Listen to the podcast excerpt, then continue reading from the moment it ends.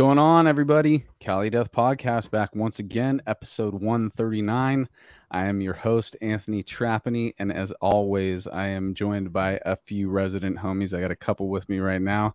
I got Joel and the professor Joseph with me. What up, y'all? Yo, what's up, dude? And uh, we'll see uh, Casey in a bit here. And tonight we are joined by Chelsea, Michael, and Kenji of progressive metal Cali band Tegmentum tonight. What's Tej. going on, guys? Did I Tegmentum. No, no, I'm just wait? th- ah, God, I fucking did it anyways. Wait, I, I think- I think you were rest of the Teg. No, you're right. You're did right. see the Okay. effort. I got it right, guys. Yay! For, for the for anybody tuning in, we had a good five minutes like going over the coaching. And, Yeah. And I got, I got, I said it right. And then you guys made me doubt myself because I don't know how to speak the human language, the human language, the English language. All right. Um, what's going on, guys? We are here again on another Thursday, episode 139. Um, let's do the plugs real quick, guys. BattleforgeCoffee.com. That is where we get our coffee, the homies and deeds of flesh. Uh, serving up some serious caffeine bean for you guys. They got shirts, they got swag. Um, that's underground death metal right there, guys. Cali specific, and uh, you can support them in their endeavors in the drug dealing. Legal drugs. and then uh, for us, it's uh, Cali Death Podcast.bigcartel.com. We got the shirts there. You guys need to put them on your bodies right behind the professor. He is ready to uh, send you anything you want to purchase from us. The money goes in the pocket of the show. Most of the most of that money will go back into more merch, but you guys got to buy this one before we uh or buy this stuff before we go up. I'm getting the merch bug. I want to. I want to print some more. I want to get some stickers and cool stuff yeah. going. No, for sure, and and that's to literally new, we yeah. we made zero dollars off of this merch situation. We really just want to keep going with the merch, guys. So you buy it, we'll sell it. Um, that's where you get it. Bigcartel.com or wait, CaliDeathPodcast.bigcartel.com. You're all Then we got- Death Podcast dot fucking battleforgecoffee.org. I know they should just we make one website and have it just like dot everything and then one big link at the bottom. You know, Yeah, it'd be sick. Um, I got Chica- our show to. oh yeah, yeah. Where we are we gonna do? Uh, yeah. we got let's Chicago, Why Domination not? Fest coming up soon, next week, guys. If you guys, Seven uh, days from now. if you Or guys six are, uh, days when it gets posted. you should be there if you're in the area. That's ridiculous if you're not, because I know I'd be at this motherfucker. What is it? It starts Thursday, right? Yeah, Joel's birthday, by the way. Week from today. Yep. Um, I just saw uh, a bunch of these bands roll through LA the other night. It was Analepsy, Cognitive, Wormhole, and How was Ne- that? I saw that. I just I saw that that tour. Um, I saw the tour flyer today for the first time. It And I was, like, oh, didn't you just post like pictures of them last night or something? Yeah, it was an insane show. It was one of the heaviest shows I've ever seen. Wormhole stood out as I mean, they're like the the top tech band. I mean, they're like the only tech Tech slam slam. band, but Yep. like they're they're you know, I, I hung out with uh their drummer Matt Tillett. He's one of my fucking favorite new musician friends and uh Sick. just great guys. And then Cognitive on uh Metal Blade, my manager Rob, shout out, good guys, great set. And then Analepsy just dude, they everything you'd want from like a modern like all right i want to see what the heaviest band is you know i've heard the hype delivered Yeah. bro very fucking sick show and they're all gonna be at cdf so Nice, hell yeah. nice. I was gonna say real quick, talking about Chicago. Um, since it's gonna be happening on your birthday, we should we need to hit up Miguel and see if we could figure out how we can get like a quick live stream of some something that's going on that night during the same Just time. fucking go, dude. Let's Yeah. just go. I'm just kidding. That'd be fucked up. That'd be so hard to do. Buy tickets. Um, and that'd be sick. show. One, actually, one other shout out too. Didn't fucking. I just posted about it, but I'm, I haven't listened to all the way through. But Zenith Passage, their album just came out today. Yeah, Uh, yeah, yep. Yeah. well tomorrow technically um okay. Tomorrow like, or today at 9 p.m. midnight my 9 p.m whenever Yeah. Yeah. Okay. Yeah. um, so shout out to that to all those folks, Chris Beatty, who made the the lovely intro you're listening to. That's the guitar player along with Justin, Derek, and They've yeah, all been on the show. Brandon. They're, they've been Yeah, yeah. homies for a long time. Uh, uh, very very proud of them, and uh, it's been a long time coming. And uh, if you're listening to this show right now, I guarantee if you haven't listened to the the Zenith passage, you're you're effing up. You're, yep. It, You're it really And- is. And just I want to shout out BD for not only co-writing our theme, but he actually contributed a couple songs to the the new Zenith record, uh, which mostly was written by Justin, but they collabed. Um, so he just joined that band and then just immediately started writing Epitaph Part Two, which is really sick. But oh yeah. as you know, I want him to be focused on Dreamer, so we're happy for him to get back home. You're like, whatever, Zenith passage. I don't give a fuck. Let's go, Dreamer. yeah, Oh, literally. yeah. uh, he knows what's up. But um, hey, Yeah. why don't you guys uh, why don't you guys shout out your show? And then I don't have the full tour flyer, but I have our show flyer that we're doing together, and I will pull that up in just a second here. Yeah, give me a second. Let me pull that up too. But real quick, since you mentioned uh, Chicago Death uh, Domination Fest, Origin and Vile are, are, I think they're headlining the last day of that show, and they're good friends of ours. Paul Ryan and Justin also plays in Vile. He also plays in a band called War Slice, and they're gonna be jamming with us at DNA Lounge on the uh, 30th uh, of this month. And yeah, they're like, we're gonna take the earliest flight home. Paul's gonna try to bartend for us at DNA Lounge, and then yeah, it's gonna be awesome. That's Um, awesome. Let me see. Tegmentum is going on tour with Narcotic Wasteland and Oh, fuck yeah. Gorgatron. And Oh yeah. we're going to be playing four dates with them. So July 27th, Las Vegas at uh, the Griffin. Uh, 28th, Long Beach, Supply and Demand. That's with you guys. Eureka, next day, Siren Song Tavern. And then the 30th, DNA Lounge. Hell Fuck yeah. Awesome, man. Very excited. to jam Congratulations, with you guys. Yeah, Yeah. Yeah, it's going to be our first show with the full lineup, and I think Michael could kind of talk about it um, about Tegmentum after this. But Tegmentum used to be his uh, one-man band project, and he kind of recruited us. I joined when we were still an instrumental band, and we've actually played shows together. We actually played shows with me and him and a drum machine. Like we've done that a few times too. So Sick. We went through the Awesome. grind, but this But is before we dig time. into before we dig into that, Oh. let's finish off the plugs for you guys. You know, Oh, yeah. um, merch and websites and social media, all that stuff you guys want to plug as well. Sure, balls, you got it. Yeah, yeah, yeah. Uh, we're on Instagram, uh, a, a TikTok that we don't update update too much. Um, I, you know, for a while I was doing it as like a, a one person thing, and it just didn't really make sense to market a band that way. Um, but we do have one. Um, but uh, both are tegmentum.official. So at tegmentum.official. Um, we're uh, we're on YouTube. That we're uh, a YouTube that we are updating and uploading to. Um, that's also just Tegmentum. You can find us pretty easy. Uh, yeah, and um, uh, Facebook.com slash Tegmentum Metal. I mean, we pretty much funnel all the same news through the those channels of social media. Um, But whatever your poison is, we have those. Right. So Right. Bandcamp or anything like that you want people to go to? Oh yeah, of course. Yeah. Um, uh, available on all streaming platforms. Um, tegmentum.bandcamp.com.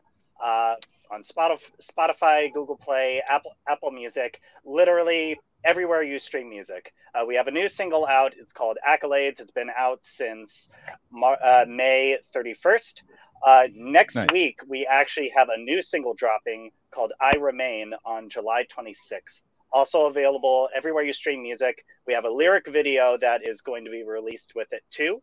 So keep an eye out for that. Yeah, uh, it is. If anyone here has already listened to Accolades and has gotten an idea of what that sounds like, uh, you may be surprised at how I Remain sounds. It is They're going to flip it upside down. um, yeah, and we'll and we can go into why that is uh, as as as we talk. Um, but our band covers a lot of ground uh, musically. Um, uh, you know, I I have a few inspirations uh, that kind of feed into that. Well, Uh, but we, let's- we do cover a lot of how we do it keep like the plugs, right? You want to keep the plugs before we move on, right? No, So- no, no, no. I'm done. If you guys Oh. are done with the plugs, I'm fine with that. What I was gonna uh, say is how we usually do it, Michael. Since you're, you know, this was your brainchild from the beginning. It was a one man project for you. Obviously, you're the oldest member of the ba- or not oldest, but the long longest standing member of the band. But we'd like to dig into you as an artist and what happened in your life leading up to this point. So take us back in time, take us to childhood. Um, what were some kind of creative inspirations that happened at a young age that you can remember right now, whether it be music, art, you know, anything?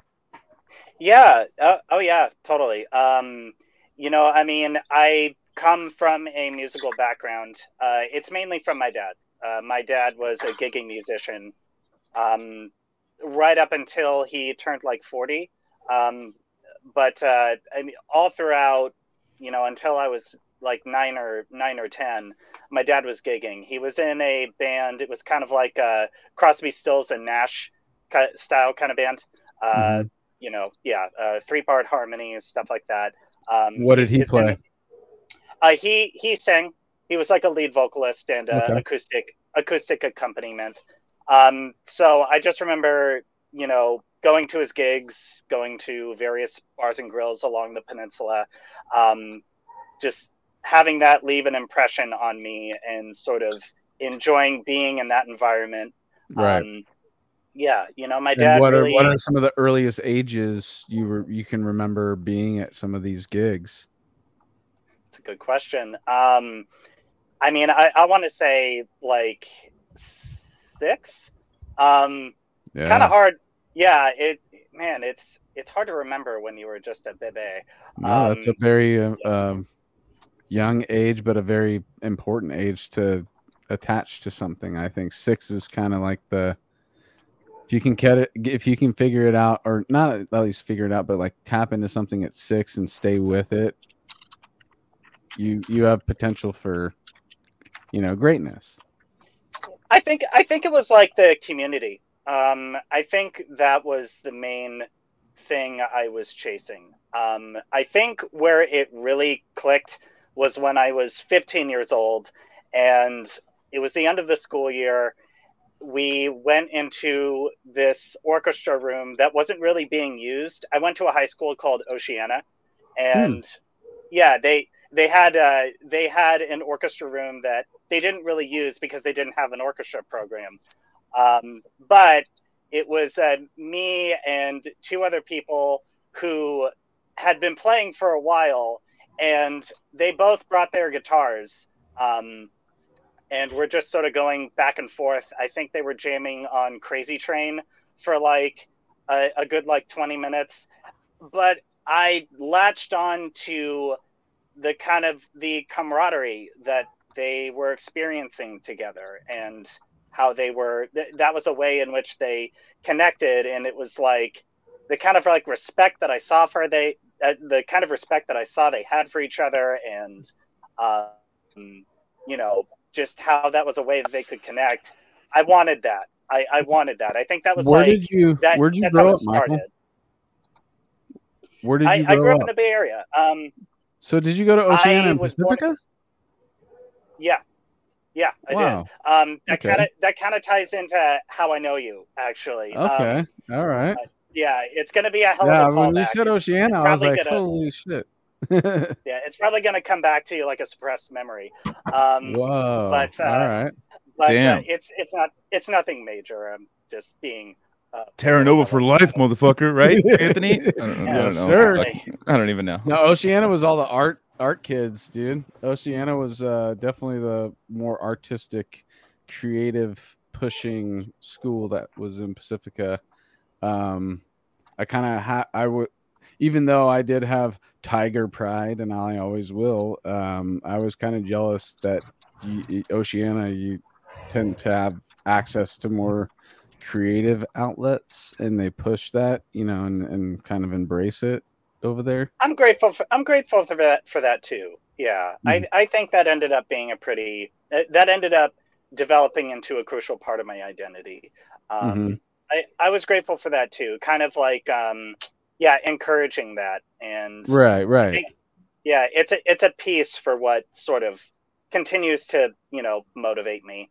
Um, So. Michael, let's just rewind a little bit though, because there's there's a big gap for me between six and fifteen. I like to hear what's going on in that you know decade as well. So, um, m- music specifically, like your dad was in, uh, you know, showing you what it was like to be a performer and and and letting you get the taste of live music at a young age.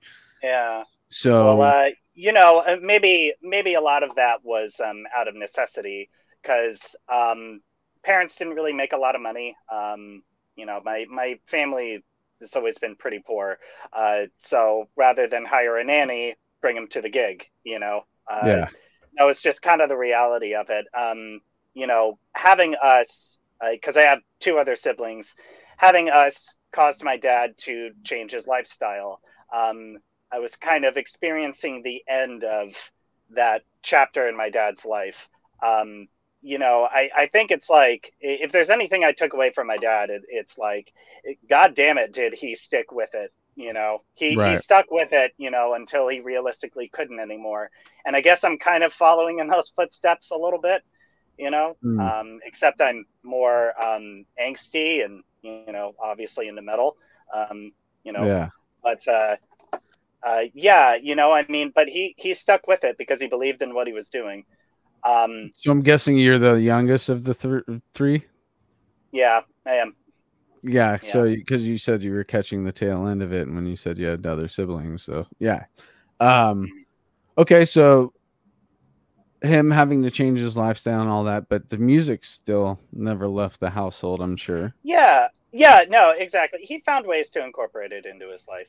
Um, I Mhm. guess why there is kind of a gap between like six and like fifteen, say, is just because that left an impression with me, um, but I didn't like act on it. You know, Right, but Um, we also yeah. when I when I was talking about that gap, I mean like your your progression towards that 15. Like, what were some other um, you know, songs or bands or anything that you can remember from a younger age that you you kind of linked on latched on to? this is gonna be a little embarrassing. Maybe, no, dude, but, don't be uh, embarrassed. Do it. Believe me, it. Beach Bring it. Boys, All Beach right. Boys is mine, dude. Oh, okay. All right. Yeah. Sick. Um, okay. Well, I mean, if I, I'm gonna, I'm gonna have to find it, but I think the song is called like Southern Islands or something, or Southern Cross. Um, you know, da-da, da-da. yeah, there we go. Oh, it is Crosby, Stills and Nash. Okay, yeah, Okay. So I was gonna say Lynyrd yeah, Skynyrd when you said that name. I was like, yeah, yeah. No, it is a Crosby, Stills and Nash. Okay, yeah. No, my my dad did this cover of uh, Southern Cross that always like really stuck with me. Um, nice. Yeah, nice. it's just- awesome. Yeah, yeah, yeah, yeah. Um, I think it's just like the three part harmonies that like really get me. Um, I, I, I do love harmonizing quite a bit. Um, Dude, Mhm. Yeah, when when writing, it's that, that, I probably my, mean, the Beach. Boys. That was one of the main things too, is how they harmonized with their vocals. sick. Yeah, sick. Um, Yeah. okay, so mine, Alien Ant Farm. Uh, that yeah, the Michael Jackson cover. Dude, Oh, that album's not bad. It's got some pretty good stuff on it, right? dude. Exactly. It's it's pretty crazy. Like yeah, I I'm, mean, I'm you- the bass player. I'm the bass player from that album. he does guys- look. We've been telling I him. look for years that he exactly like like Pull up a picture. someone. Yeah. I- yeah, I'll, I'll try to find the post a picture, but like Yeah. yeah. someone uh or Greg from Legion was just like, dude, you look bonus points if you get the one where it's comparing you guys, because I remember you did it side by side or whatever. yeah. I know. I, I literally like. There's certain. I mean, he's a little bigger than me, but there's certain like angles he does, and I'm like, that's like me. I'm looking at myself. It's fucking. when you used to spike your hair back in the day. Yeah. Oh, dude, frosted my tips. I did all that Yeah. shit. Dude. I was Yep. fucking down. That's just how we used were- to do it back then. You were you were a man of your time, and Yep. yeah. we, Yeah, sometimes there's a man. You just we fell not- victim to the new there. metal phase, but it's not a victim. Actually, I'll I'll praise it to death, dude. You guys can fight me all night about fucking the nu metal, dude. That was still like that bass line was still sick as fuck too. So I'm glad it was that guy. That looked like. no, the bass lines on those that album, dude. He's a good bass player, dude, and the drummer is actually. Yeah, I, ditto. Yeah, I- that's what really surprised me after listening to the single and then years later listening to the record. Just like how top tier it is. Like, wow, holy crap! Like you all are like really, really good at what you do. Um, pretty, pretty um, kind of advanced stuff in some regards. Uh, Yeah, I'll say the reverse mohawk was uh, a little pretentious. Know, the, the one so The guy, the one like the small one next to the bald singer guy, that one like scares Yeah, me a little yeah. bit. Like I'm like, I don't mean obviously the hair's different, but I and the pictures that were picked weren't really the best. But so, um, um, there's some that I'm like, I've literally no, I've literally posted this before, and people were like, dude, fuck yeah, I love them, good job. Like people have like, they've they've like, there's people out there that think I played in Alien Ant Farm, and I just keep it going. I would. I'll. I'll literally. Okay.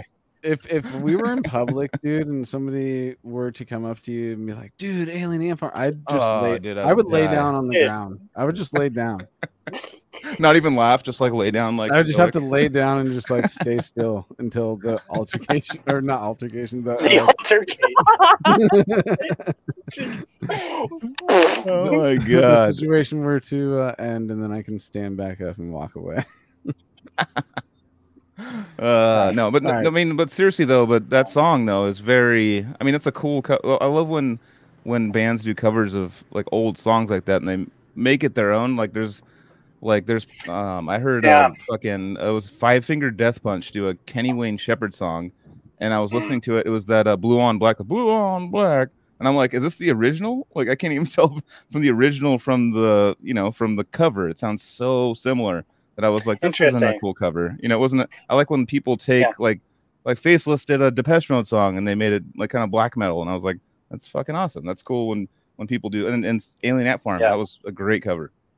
Agreed. Yeah, yeah. I like it when they Yeah. do that too. Um, I wish we, I, I do wish we saw more of that. Uh, we've Mm. had a couple of, we've had a couple of covers come out. Um, some Lamb of God covers from uh, Shadow of Intent, and then Fit for an Autopsy Okay. did theirs. And um, yeah, Fit for an Autopsy did uh, Walk with Me in Hell. Um, Shadow of Intent did uh, Laid to Rest. Um, Okay. As far as Shadow of Intent goes, I, I think they definitely like they did the thing I always kind of wanted from that song, which is just like, yeah, just tune this fucker down, and you know, Yeah. uh, just yeah, make make it super super heavy. It adds to the aggression. Um, Walk Totally. with Me in Hell, I think it was like a really like faithful like cover. I, I do agree with you though. It, sometimes I like to see more of like the band's identity, uh, kind of. Yeah. Um, yeah, like. Uh, Or yeah, like the, gnarliest one I can think of right now, the, like the biggest change of songs that I have to tell people like who actually did it is that um the Donnie Darko uh you know the all around me are familiar Yeah. that song that's a fucking Mhm. that's Yeah, a fucking tears for fong tears for fear song and it's like Yeah. it's literally like the song's just all like all around me it's all Yeah. like happy and like Yeah. it's all but it's still dark with dark chords but it's like the the whole like feeling behind it is kind of like happy a little dark and theirs is just like dude i'm gonna fucking i need to i'm suicidal now i don't know out of nowhere i don't know like the the gary jules version that's right gary jules did it and like Yeah. man like i, I love those those kind of covers stuff A cool, a cool. I don't know if you. I just stepped off for a second. I hope this wasn't brought up while I was gone, but the you're like alien ant farm dude did a really good one no, but it was the opposite where it was uh Johnny Cash doing uh oh yeah hurt Depeche Mode or, or- no uh Nine nine Inch Inch he did Nails. Nine Inch Nails. Yeah. that Yeah. was like something that made something even dark. There's a cool video on that too if you want to watch. It's uh Rick Rubin is the one that pretty much made not made him, but like was, that was his idea for him to do that, and like like Johnny Oh. Cash didn't want any part of it, and then he's like, no, just try it, and then it's like it came out like that, and that was like one of his last songs and shit, and you're just like, that's another Donnie Darko song where you're just like, fucking Jesus, what's Wait, life that all was about? in I don't that even- song. What's that? No, no, no. I'm just saying like the You mean uh, in you that missed the movie? Oh, yeah no D- Donnie Darko that uh yeah. uh, Mad That soundtrack. Yeah, yeah. So uh no, that's what uh Tears for Fears originally did it, but uh Gary Jules did it and was like made you like feel like super emotionally like fuck. And then hearing Johnny Cash's voice at like the end of his life, it's just the end of his life, and he's just talking about it, and you're like, Jesus Christ, like I have to be in certain moods to if that comes on, I'm just like, all right, well now feels and like get all like emotional Yeah. about life and shit. yeah. But uh yeah, it make, yeah. makes you think of it in a whole new way. Um, totally. kind of like uh, kind of like David Bowie's uh, Blackstar. Did you ever listen to that record? Yeah, that was. Oh yeah, yeah. Yeah, that's That- that's pretty. That's a that's a heavy one because it's song, it's album. literally about yeah, it's literally about him dying. yeah. Um, yeah, it's uh, yeah, it's real. It's real heavy. Um, but it but on the other ha- hand, it's like wow, what a savage just to like bookend his legacy that way. Yeah, Just, like exactly. A solid bookend, just to punctuate his whole life. Um, Almost like makes it Yeah. like a, a montage of his life when you're listening to it. You know, even though it's written by Trent Reznor, you're like still just going like, "Fuck, this works better for fucking Johnny Cash right now." Mhm. Uh, yeah, it's a trip. But anyways, I'm just I'm gonna keep going on covers if we don't fucking change the goddamn subject. okay, so uh, let's I'd say, move do you want to know what age eight was like, or perhaps I should skip to nine? yeah, let's go to nine, dude. Fuck eight. well, another thing we like to hear Well, about was is the like, 90s. the dudes you or or friends that you come across that are you know kind of feeding that side too. Where we like to hear about older brothers, friends passing down some some gems that you wouldn't have come across on your own, that type of thing. Uh, so, what's the question? Okay, so like music that you were coming across when you got older, because we all have that. Oh, my friend showed me this record at this time, and it Oh, yeah. sent me down this path. You know, what were some of those things that Yeah. happened getting up to teenage years and stuff like that? Yeah. Uh, so, funny enough, after Alien Ant Farm, uh, that was when I was living in Redwood City. Our parents bought a house in Pacifica. We moved there um, and started making friends. And so, uh, a friend of my brother gave him a mix CD that had uh, Tears for Fears, Mad World on Oh, yeah. it. But Oh, then, damn. but then it also, but then it also had Marilyn Manson and Slipknot on it. Um, in Uh-huh. fact, I think they, I think he burned. Uh, this guy burned us a copy of uh, Slipknot's first album, and I think Mhm. it was kind of all, all over from there.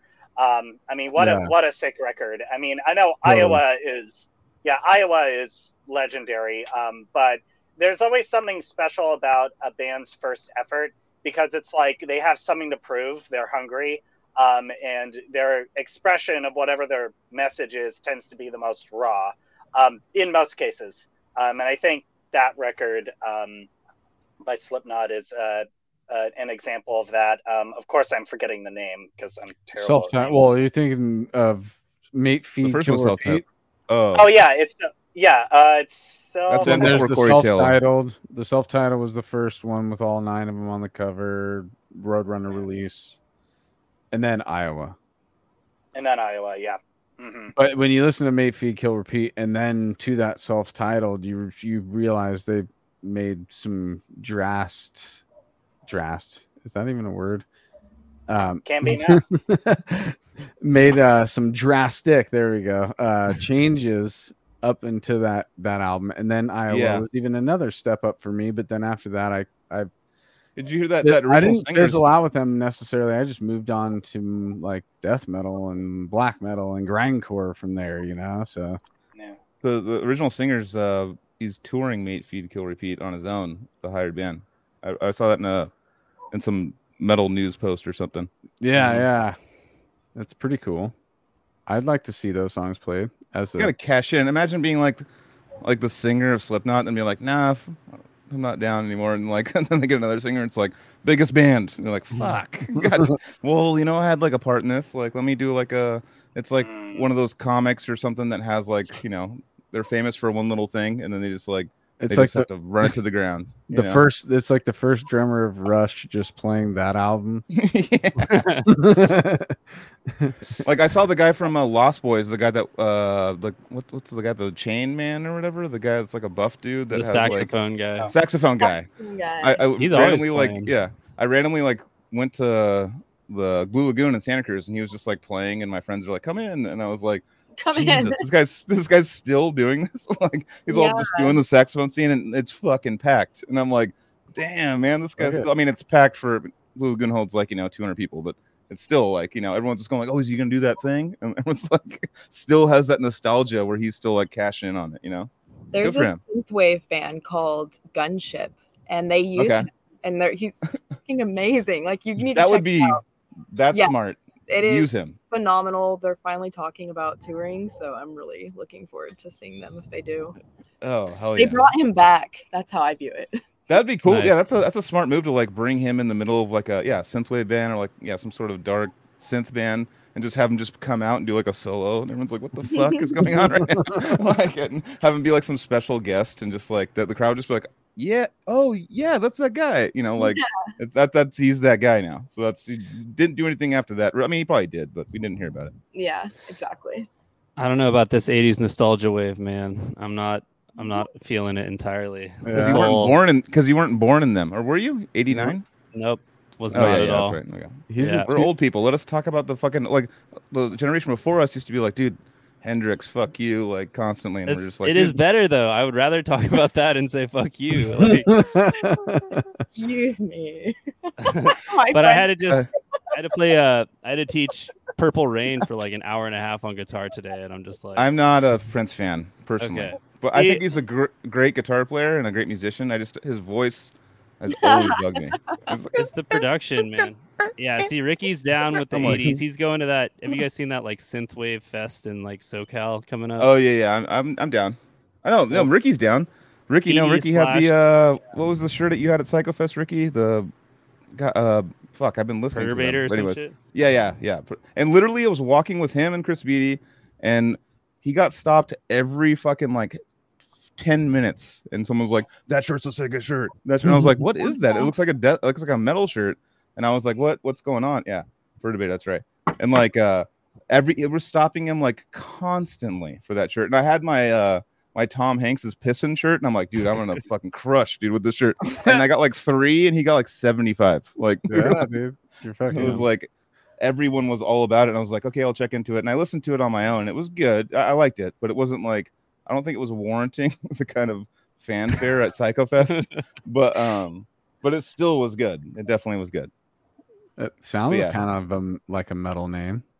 It's no it looks the, it's a pentagram with Vader. pizza and cats on it like it's got like pizza slices and cats and shit but um but yeah no it was fucking It was a lot of a lot of reaction to it especially at a metal festival i was like okay it must be a metal band right and i asked him about it he's like no it's a synth band and i was like well i love Depeche Mode and tears for fears so let's check, let's check it out but uh yeah that's it's a thing i mean It's a for- thing.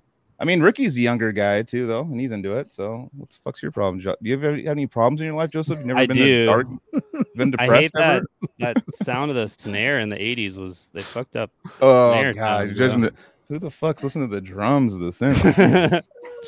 I don't know. Some of the synthwave stuff's cool. I like the '80s, like Stranger Things. Like some of it, I'm way down for, but I don't know. It's, I guess it's take it or leave. You know, I just think music wise, it was a bad decade. So Damn, that's Yeah. a bold Yeah. statement. yeah, Yeah, that's- recovered that's recovered heavily with the beginning of the '90s. I mean, I might be on his side if you were to Yeah, like, if you're really gonna like say 70s, 80s, or even like, yeah, just take each decade. I mean, and put it up against- overall, if we're doing decades, I would 80s is that. gonna be lower on my list because the 90s is actually at the very top. Yeah, and then- 90s is my favorite, probably.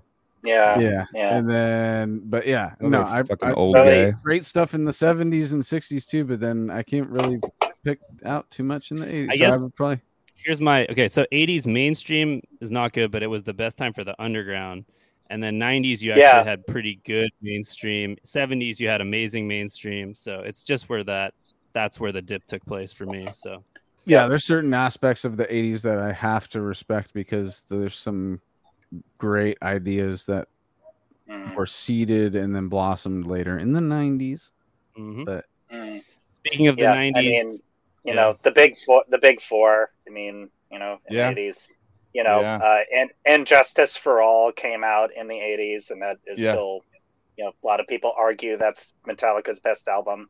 Um, yeah, I, I think it's just like um, a, every every decade is is going to have its gems, and you know, it's it's tough to know when something has peaked when you're in the middle of it. Yeah, know, totally. Yeah, I mean, like, especially as far as like, let's say, like, you know, movies are concerned, they hands down peaked in the '70s. You know, uh, we have just kind of, that. yeah, studios are, are are still trying to recreate a lot of those things that Oh, were yeah. made in the '70s today. Yeah, like that movie Uncut Gems is like definitely heavy like '70s vibes. I feel like the creativity's job. lacked because of of the money that's involved with these movies nowadays, and like oh yeah, the Totally. safe investments than investments. They're like, okay, well, people already know the characters of this remade movie. Let's just go ahead and remake this, and you'll make your money back for sure if we do a remake. Or if you want this new story that we're going to take a chance on, it could be Terminator, could be could be like a fucking something that no one ever hears of. But do you want to take a chance on this? And they're they're kind of treating it like the stock market, like, oh, that's a little risky Oh, sure. investment. I'd I'd rather not invest Yeah. in that and just keep shitting out these like remakes of things, you know? Oh yeah, totally right. You know, it's yeah. I mean that the attitude of like c- cigar chomping fat cats from back in the Yeah. day was like, you know, well, I don't really understand this, but you know, well, fuck it, why not? And that that's Yeah. how a lot of yeah iconic things were born. And then now it's like because there's there's a whole lot less going around. Yeah, Yeah. the studios don't want to like. I mean, like you know, the Flash like tanked, and it wasn't a really a bad movie by any means, but yeah, I mean, it's just like it's hard to like get butts in seats, you know. Yeah, yeah. Like, Yeah. um, I mean, that's, That's just what. Yeah, that's just one facet. I mean, you know, I think I think a lot of industries are really suffering, you know, right now. Um, Yeah, you know, streaming kind of like we're all fuck- familiar with. Yeah, streaming and you know with music and with movies and stuff like that. I think it's kind of like you said, removed butts and seats.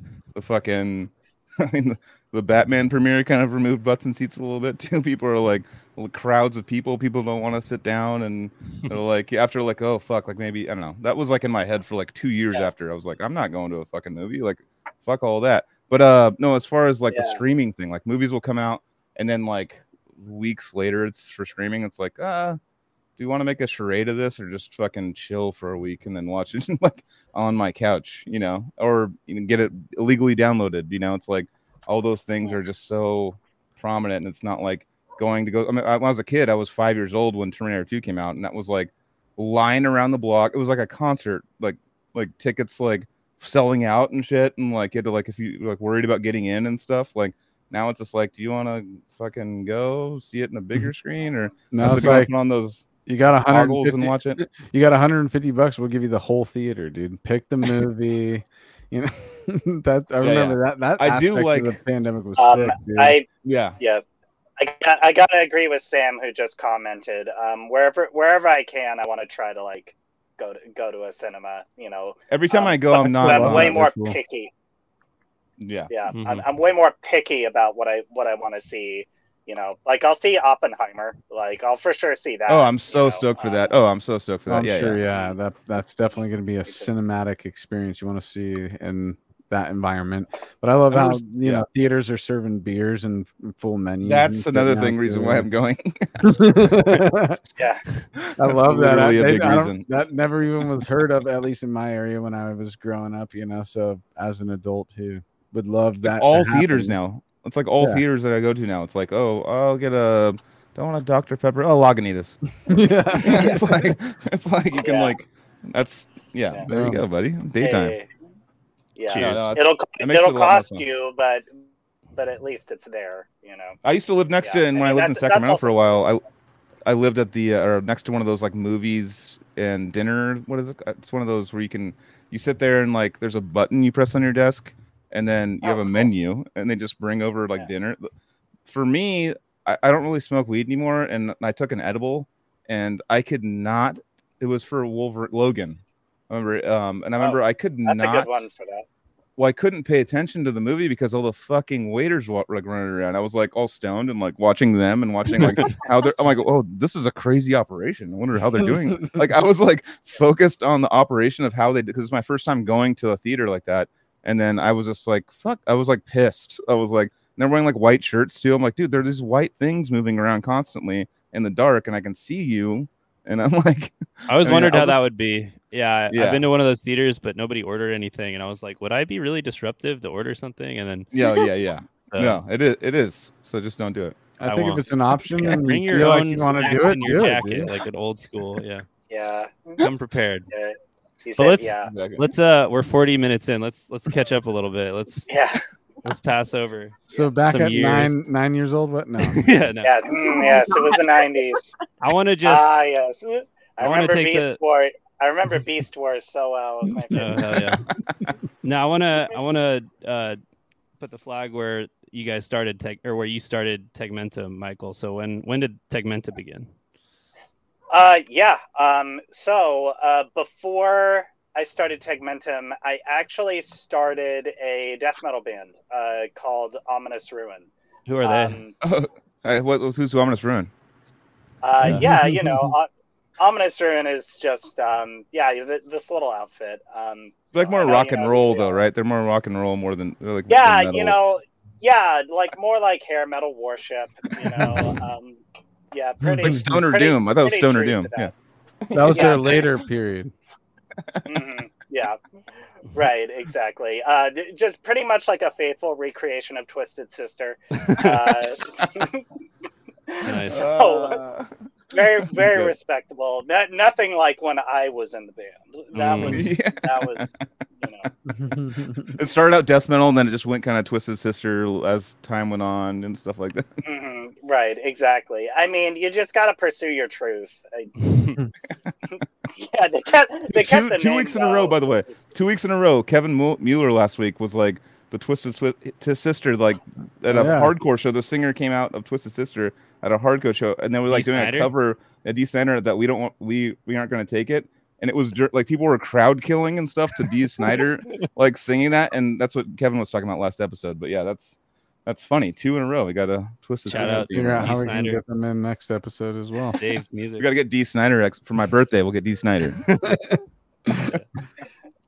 All right, so you started Um, Ominous Ruin. I did know yeah. this, um, um, and I wanted to at one point mention that you came up with the tuning that they still use, and Mm. I experimented with it the other day um, on the eighth string tuning P up. P Town strikes do. again as the silent cool. killer. Yeah. Um, and I was hearing Joel explain to me why he liked it, and I tried it, and it was sick. And I'm wondering, Me? or no, uh, Joel Guernsey, Joel Oh, G, okay. seven Gs. Um, Seven G. Seven Yeah, And anyway, know- so that was just something I wanted to mention at some point. And uh, you're still using that tuning in Tegmentum? Is that is that I- the case? yeah. Or Yeah, I am. So, uh, yeah, I know what Ominous Ruin is doing with their tuning. That they're playing eight-string guitars and they're adding an extra high string. Um, Hmm. And I did record our latest Oh, record. Ev- yeah, I did record our latest record, Evolvement, that way. Um, but I will tell you that I have just switched back to regular seven strings. okay, Um, it's What do you, what When do you I- tuned I- as? What's up, Casey? uh, it's a step step and a half down from. Oh, were you asking him or me? No, no, you, you, you. I want to know. So first of all, what Oh, was the uh, what was the original the eight string ominous ruin tuning, and what are you tuning to now? Uh, it's pretty much the same, uh, but it's a Okay. seven string. Uh, step and a half down from standard. Uh, I Okay. go from. I'll, I'll switch from. Uh, I'll I'll switch from. Uh, you know, G sharp standard to drop F sharp. Um, Okay, uh, for for evolvement, I pretty Oh, much stayed in drop okay. F sharp for for Mhm. most of it. Uh, for material that I'm writing now, I'm kind of going back and forth again, you know, between those tunings. Um, yeah, you know, there there are just uh, certain ideas that sound better in a standard tuning than in a drop tuning. Um, every everything has its yeah, everything has its time and place. Um, but in so any you case, started ominous in Pacifica. yeah, I did off of Craigslist. Uh, Isn't Oh, that fucking damn. crazy, dude? I had no. uh, Did, did we not talk about that on the ominous episode? Because that seems like something I would have remembered, dude. They did. pretty they did ominous. mention that I. They did mention that I started it. Um, you know, uh, but I mean, I, at this point, I consider Ominous Ruin now uh, being its its whole other thing, uh, its Mhm. own thing. I don't really have any claim to it. Um, Right. You know, I I feel like Alex has taken that band in the direction that it it, it needed to go. Um, Mhm. I, I'm not sure I necessarily had like the sensibilities to kind of bring it to where I originally wanted it to go, which was like a contender in the tech death scene. Mhm. Um, that that was the driving force of it was that the tech the tech death scene in 2009 was still really alive and well in the Bay Area, and I wanted to be a part of it. So Mhm. I put it out there on Craigslist that I was looking to start a death metal band. Uh, Will Will Catlett or Cartlet, um, I forget what his last name is, but uh, he responded to my ad, um, and uh, you know I I I'll never forget his his reaction to me because I'm like I I don't know I mean I was I was a, a pretty small guy, pretty small kid, um, and I don't think he was expecting my baby face to like walk out of like the car that I drove in. But yeah, he just sort of like I don't know if you've ever met Will, but like you know, real guys, guys. social media. Oh, for sure. Yeah. Yeah. I think Um, so. I but don't know. anyway, yeah, his reaction was kind of taken aback a little bit. Um, but So you we- just got out of like a fucking you got out of like Bigfoot, like a like a got out of like a humongous truck, and you're just all with like Bad to the Bone playing, and he was like, "Whoa, taken back. What what were you driving? I want to know the the visual of what happened." It's a Toyota Corolla. Like, Oh, dude, that's tough as fuck. No, I'm not laughing at. I'm not laughing at the car. That's actually a very reliable car. I'm just laughing at. Yeah. he's a fact that Uh, was a- Joel was that- expecting something much different than that. He's well, you didn't see night- my face walking on such a tough car. Uh, Is what I thought I Yeah. heard, but I, yeah, yeah. that '99 Corolla lasted like 16 years. So Yeah, dude. damn. I love. no, no, I Toyota's the most reliable. That thing to death. Yeah, um, yeah, but um, in any case, um, ominous ruin started on Craigslist. Uh, you know, prior to that, I had jammed with you know one other person. I jammed with a drummer uh, named Jay, and that was that was the original lineup. Um, we had uh, we were we started instrumental, recorded a two song demo to attract a vocalist. We were successful. We recruited Adam Rosato, who is still the vocalist to this day Oh for yeah. Ominous Ruin. Yeah. Um, uh, there, there did come a point though where uh, the the dynamic uh, just wasn't really working, uh, particularly between um, you know uh, the the original members. It was just one of those instances where you can really surround yourself with like good people and just not really work well with them. Mhm. that was the reality of that original lineup. We all had different ideas of what we wanted to do and when we wanted to do them. And I just uh, got pretty burned out and I just found I wasn't as inspired to be involved anymore. So, um, so I bowed out. Mhm. And at that at that point, that's when they recruited Alex. Um, and uh, Yeah. I, I remember I remember the day I first met him. It was at uh, Hitwall Studios. Uh, yeah, that's where we originally. Yeah, that's where we were practicing. I met him for like a New Year's Eve party or something. Um, just sort of that moment of just sort of being like, "Hey, I'm the, I'm the, I'm the fucking guy who left." You know? Like, um, yeah, you know that that was what it was. Uh, but but I mean, Did you, you know, did you chest bump him like it's all, dude? What's up? This is my old ter- my old territory, dude. What, what are you, you come trying to come around my territory? You trying to ruin it, dude? It's I'm like when, to uh, ruin my ominous when, uh. Odious Construct. I remember uh, Odious Construct. Uh, they played when I first met those guys in Sacramento. I was living out there. They were like, I was all, what up? Like uh, Gabe Zebra was like walking me around. He's like, oh yeah, this is blah blah from Odious Construct. He's like, what's up, dude? I'm blah blah from Odious. I'm like, fuck yeah, I'm Joel from Odious. like, and I just And like. then you're just and like, then- then, you guys then Casey Brand came over and he's like, I'm Casey from Odious. I'm like, we have Casey from Odious too. I know that that is a, a weird. You're like, no, you're not. and I was like, "No, you're not, bro." Like, no, was- I was super stoked. They killed it. Yeah. But yeah, no, it's it's always interesting. Um, I mean, that's got to be interesting to to see or to meet a member. I mean, for me, I you know I left too, just like a decrepit and stuff. I left and I was trying to recruit people and teach them stuff, and because I didn't want them to like have a hiccup from it. But meeting your replacements, kind of like what? It's, it's a little like that even though like it's people that i re- like derek boyer took my spot in the beginning and i was like oh like taught him some shit or showed him some stuff he could teach me all day but um but then it was like you know people after that and it's it's funny to like to meet your replacement you know it's like it's it's it's it's not like bad or good it's just uh it's a It's your ex girlfriend's through. new boyfriends, right? yeah yeah Yeah, Yep. it's, it's weird. Exactly, exactly. Exa- yeah, it's the same kind of vibe. But it's like Yeah. I'm stoked because you know, keep it going, man. Fuck yeah. Like do your Isn't it weird? I'm I've stoked. known both my replacements before I replaced felt that them, way. man. You haven't met your new replacement though. I'm just kidding. That's a bad joke. That's a bad joke. That's a terrible joke. But but no, uh, it was a good. It was a good joke. It was a good time joke. Nice. All right. Rude. So so past Odious, how long until Tegmentum gets off the ground? not long not long after that um yeah i after after i had left um i uh, it, it was around the time I, I started uh, state, um, and I was, you know, I wa- yeah, I remember I wasn't um, cold blooded. Uh, I I I wasn't um, sure I wanted to like do music again right away. Uh, I was I was feeling pretty burned out, you know. Um, Yeah. not really sure what I wanted out of music.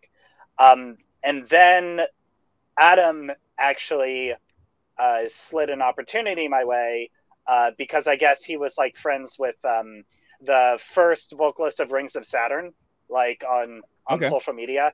And I guess he put it out there that he was looking for um, a guitarist.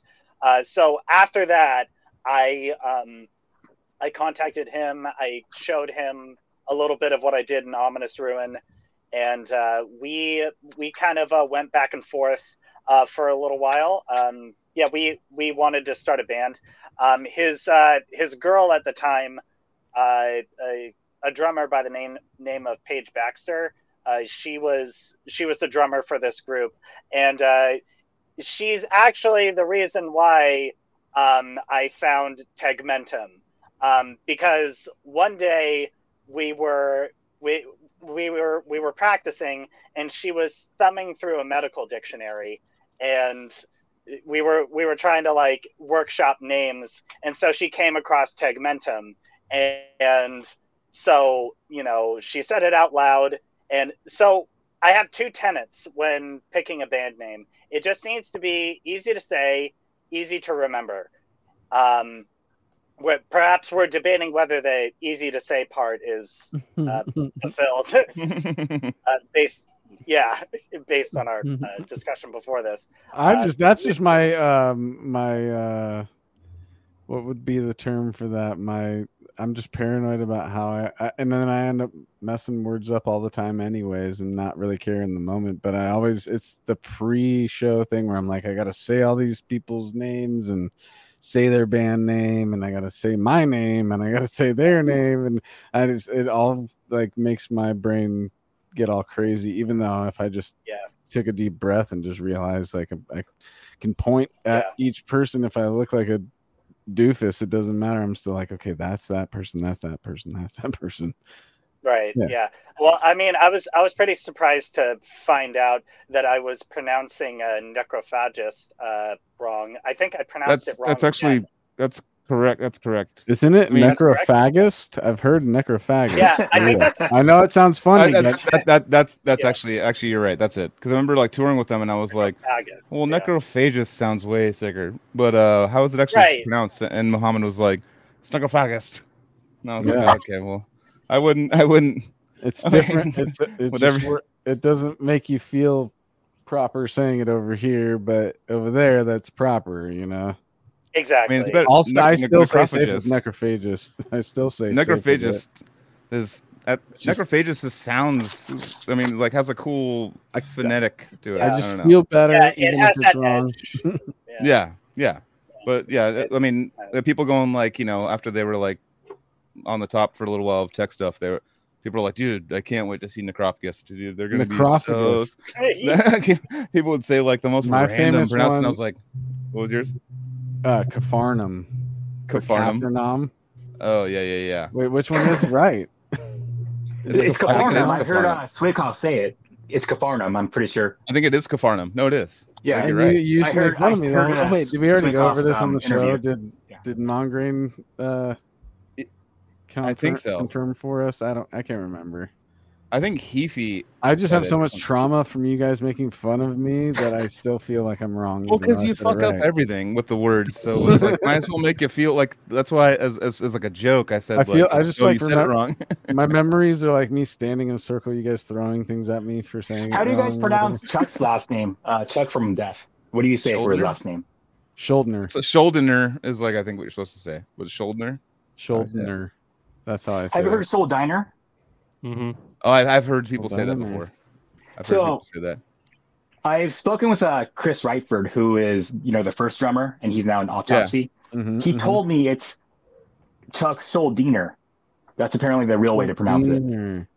Yeah, It's and I a- never yeah, knew that before that. oh yeah, yeah, Schuldiner. Yeah. I I see And I that. saw it. Yeah, and I saw an interview with him and um Chris Barnes on on YouTube one day, and he said, "Yeah, I'm Chuck Soldiner." I'm like, "Oh, shit." He was, he was all Chris Barnes. All, I he's thought you all fucking with me, yeah. He's old Chuck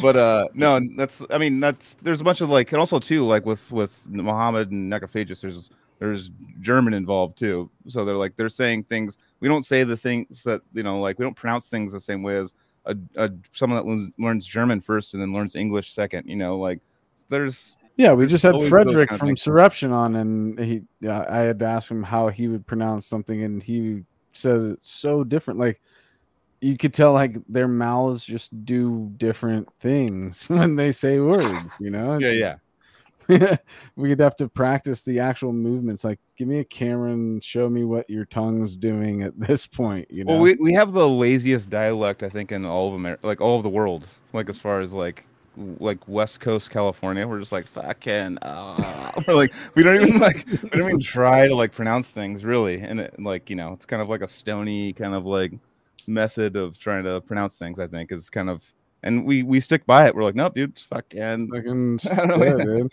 And like, I think You what know- it is is like you're looking at me right now, and my mouth's barely even moving. You know, and I'm just, I Yeah. think it's like we're Um, trying to keep our faces from not moving as much as we want them to, you know, or don't want them to. All right, uh, the- yeah, that that that's the thing. Um, you know, I so there there was this video I saw a little while ago that actually pinpoints uh, one of the most important things that makes a Californian have an accent. Um, so do me a favor, say Santa Ana. Santa Ana. Uh, but uh, Oh, like, Santa Ana. You're talking about like Santa Ana. Santa Ana. yeah, yeah, Yeah. yeah, So um, Californians don't really pronounce their T's. T's, they turn them D's, kind of Santa. Yeah. So, Santa, yeah, Santa. Just, Santa or it- ends almost. right. With the way I said it, it's eliminated completely. It's just Santa Santa, Cruz. Ana. Exactly. Yeah. Yeah, we just, Santa we Yeah. just Cruz. the Santa, T. Santa I'm Cruz. going to Santa Ana. Cruz, dude. I totally. Yeah. Yep. I don't, I'm going Yep, to Santa yeah. Cruz. But when you, You guys but want yeah, go to Santa Cruz with me? Santa in Cruz. in regular conversation, I definitely do that. But when you put me on the spot, say pronounce this, I'm like, I gotta fucking say it right. But yeah, I totally Right, just like San- fucking Ricky. Says Santa. It's uh, my favorite is Carlos Santa. Santa, dude. I don't say Santa Claus either. Maybe I do say Santa Claus. we choose which T's we decide to pronounce. It's not like like Santana. I'll say Santa. Like Santana actually lived like close to me recently. I guess so I've just found this out. But I'm like, oh, Carlos Santana. I'm not gonna be like Carlos Santana. Santa. Santa. Yeah. But yeah, we choose certain things when we get like like we live in Aptos, and like people go like, "Oh, dude, you're fucking Aptos." Like fucking. whenever people say Aptos, I'm like, "Okay, cool." So you're not from here. Um, boardwalk's that way. They Yeah. they got it from Thanks. Google Google Maps lady Yeah, explained them the language. Yeah. that's Yeah. funny. The, the language part. But anyways, we got to start moving on to other people because we got. I mean, we could do an hour each. Um, I guess. I know. yeah, I guess so. Segmented Um, we, we're only well, like 10 years old, right? We're- We still need to have another yeah, 20 no, years we, for him. we finally no, we finally got to eleven. Oh my god. So this is the, the reason why this happened is because we normally lately long time for a long time we've been just doing like one person episodes and then the full band episodes are starting to happen again and we're still like in the mindset of like digging in on one Yeah. person you know but Gotcha. um I can definitely say this distinctly. Um, I, I can speed run an explanation. Um, yeah and i also want to know about how we ran into each other real quick and then we can move on to everybody else Oh, I can. Oh well, actually, uh, as far as the timeline goes, we're kind of in that point. Uh, Okay, so I don't know if you remember a little video store called California Super Video. oh yeah dude Yeah, I was. I don't know if you remember a moody kid behind the counter uh, who wore like a necrophagus Oh, that was you. shirt. Yeah, That's we definitely we have talked. Okay. I, I definitely talking remember talking to the kid at that store wearing the metal shirts, dude. Yep. Yep. I do remember that. And you probably told me that I'm fucking late. My late The fees shit? are like seventy three dollars and twenty three cents or something. And I'd be like, "Oh, dude, but but like technical death metal, dude. Like, how sick is this? Let me just keep going with this rental Yeah. situation." You Yeah. know. Um, I wouldn't be I wouldn't be surprised if I did you a favor. Uh, wow. yeah, dude. I was- love your band. everybody- everybody talked about Blockbuster, but we were all about the local mom and pop, you know, yeah. California video. And that was Ah, yeah. I could walk there from my house that I grew up at. You like know, the local yeah. mom and pop Taco Bell on the fucking beach, you know? Always hit the horror section. Wish the horror section was bigger, but I'd always hit that one first. And Yeah. yeah, oh, shit. Damn, Yeah. damn it. Yeah, you know, uh, when I think about it, maybe not the best kind of first job to like set the tone for the professional world. Uh, looking Yeah. back, but but no no regrets, as they say. Uh, Yeah, yeah. Well, that's cool, dude. do- yeah, yeah. So you know that that was our brief run-in, um, and then, and then of course I worked next. I worked next door to the round table where the basis of Suicide Silence. Um, Yep, worked. Who's that? Yeah, that's our Um, homie. Uh, Yeah. He's, I'm, he's like literally Yeah. texting me right now about a football pool. he's like, going to bet? Homie Hey, you DK. We just had Pat. We just had Pat on last week. His younger brother came on because he's Oh, friends yeah. with Kev. It's isn't this strange how like all these Yeah, Remorseless. interweaving things happen? Yeah, Yep. you remember remorseless and God, That- they probably what- fucking hated you guys. Like, fucking, I mean, Terra Nova, the like the jock fucking school versus the art school. Like, you guys, I mean, I've I've like gone to Terra Nova, or not gone there, but I've like driven by it. I'm like, Jesus, like brand like brand new field. Like they're just like football, football, football. Yeah, just like, when you oh, think man, like vers- a high, when you think like a proper high school, Yeah. like it's Yeah. Terra Nova, like it- We beat the shit fucking out of them Terra football, I don't give a Nova, Like you know, football, townies, Yeah, fucking Terra Nova. Yeah, yeah, yeah, yeah, yeah, yeah, yeah. yeah. I had a bunch of friends that went to Oceana, but I also swam on a swim team at Oceana. I I actually knew my way around your school quite a bit. Word. Yeah. Oh yeah. Yeah. I, I yeah, I liked Oceana. I, I thought it was cool. I, I liked um, you know, a lot of programs it offered and um, it had like a senior project which um, sort of like yeah, I mean it, it it sort of conditioned you to like do research projects properly and that was and that was awesome. Um, So what was? that Uh, can you describe what Oceana was? And like he said, artistic. What does that mean? Like an artistic high school?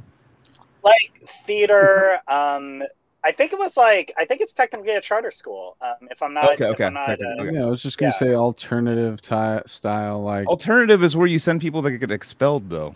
Those are like no, like alternative uh, yeah, is not. like that's like or something. that's uh, Yeah. yeah. That's an Thornton would be, alternative or school. Rear, no, Reardon's not. Thornton is definitely one that plenty of kids that didn't make it or couldn't make it through high school just ended up going there. Well, back in the 70s and 80s and 90s, there used to be technical high schools. Speaking of technical death metal, and they mm-hmm, like mm-hmm. would would focus on like seven different subjects and be like, pick one and go into it. It's kind of like almost like a college.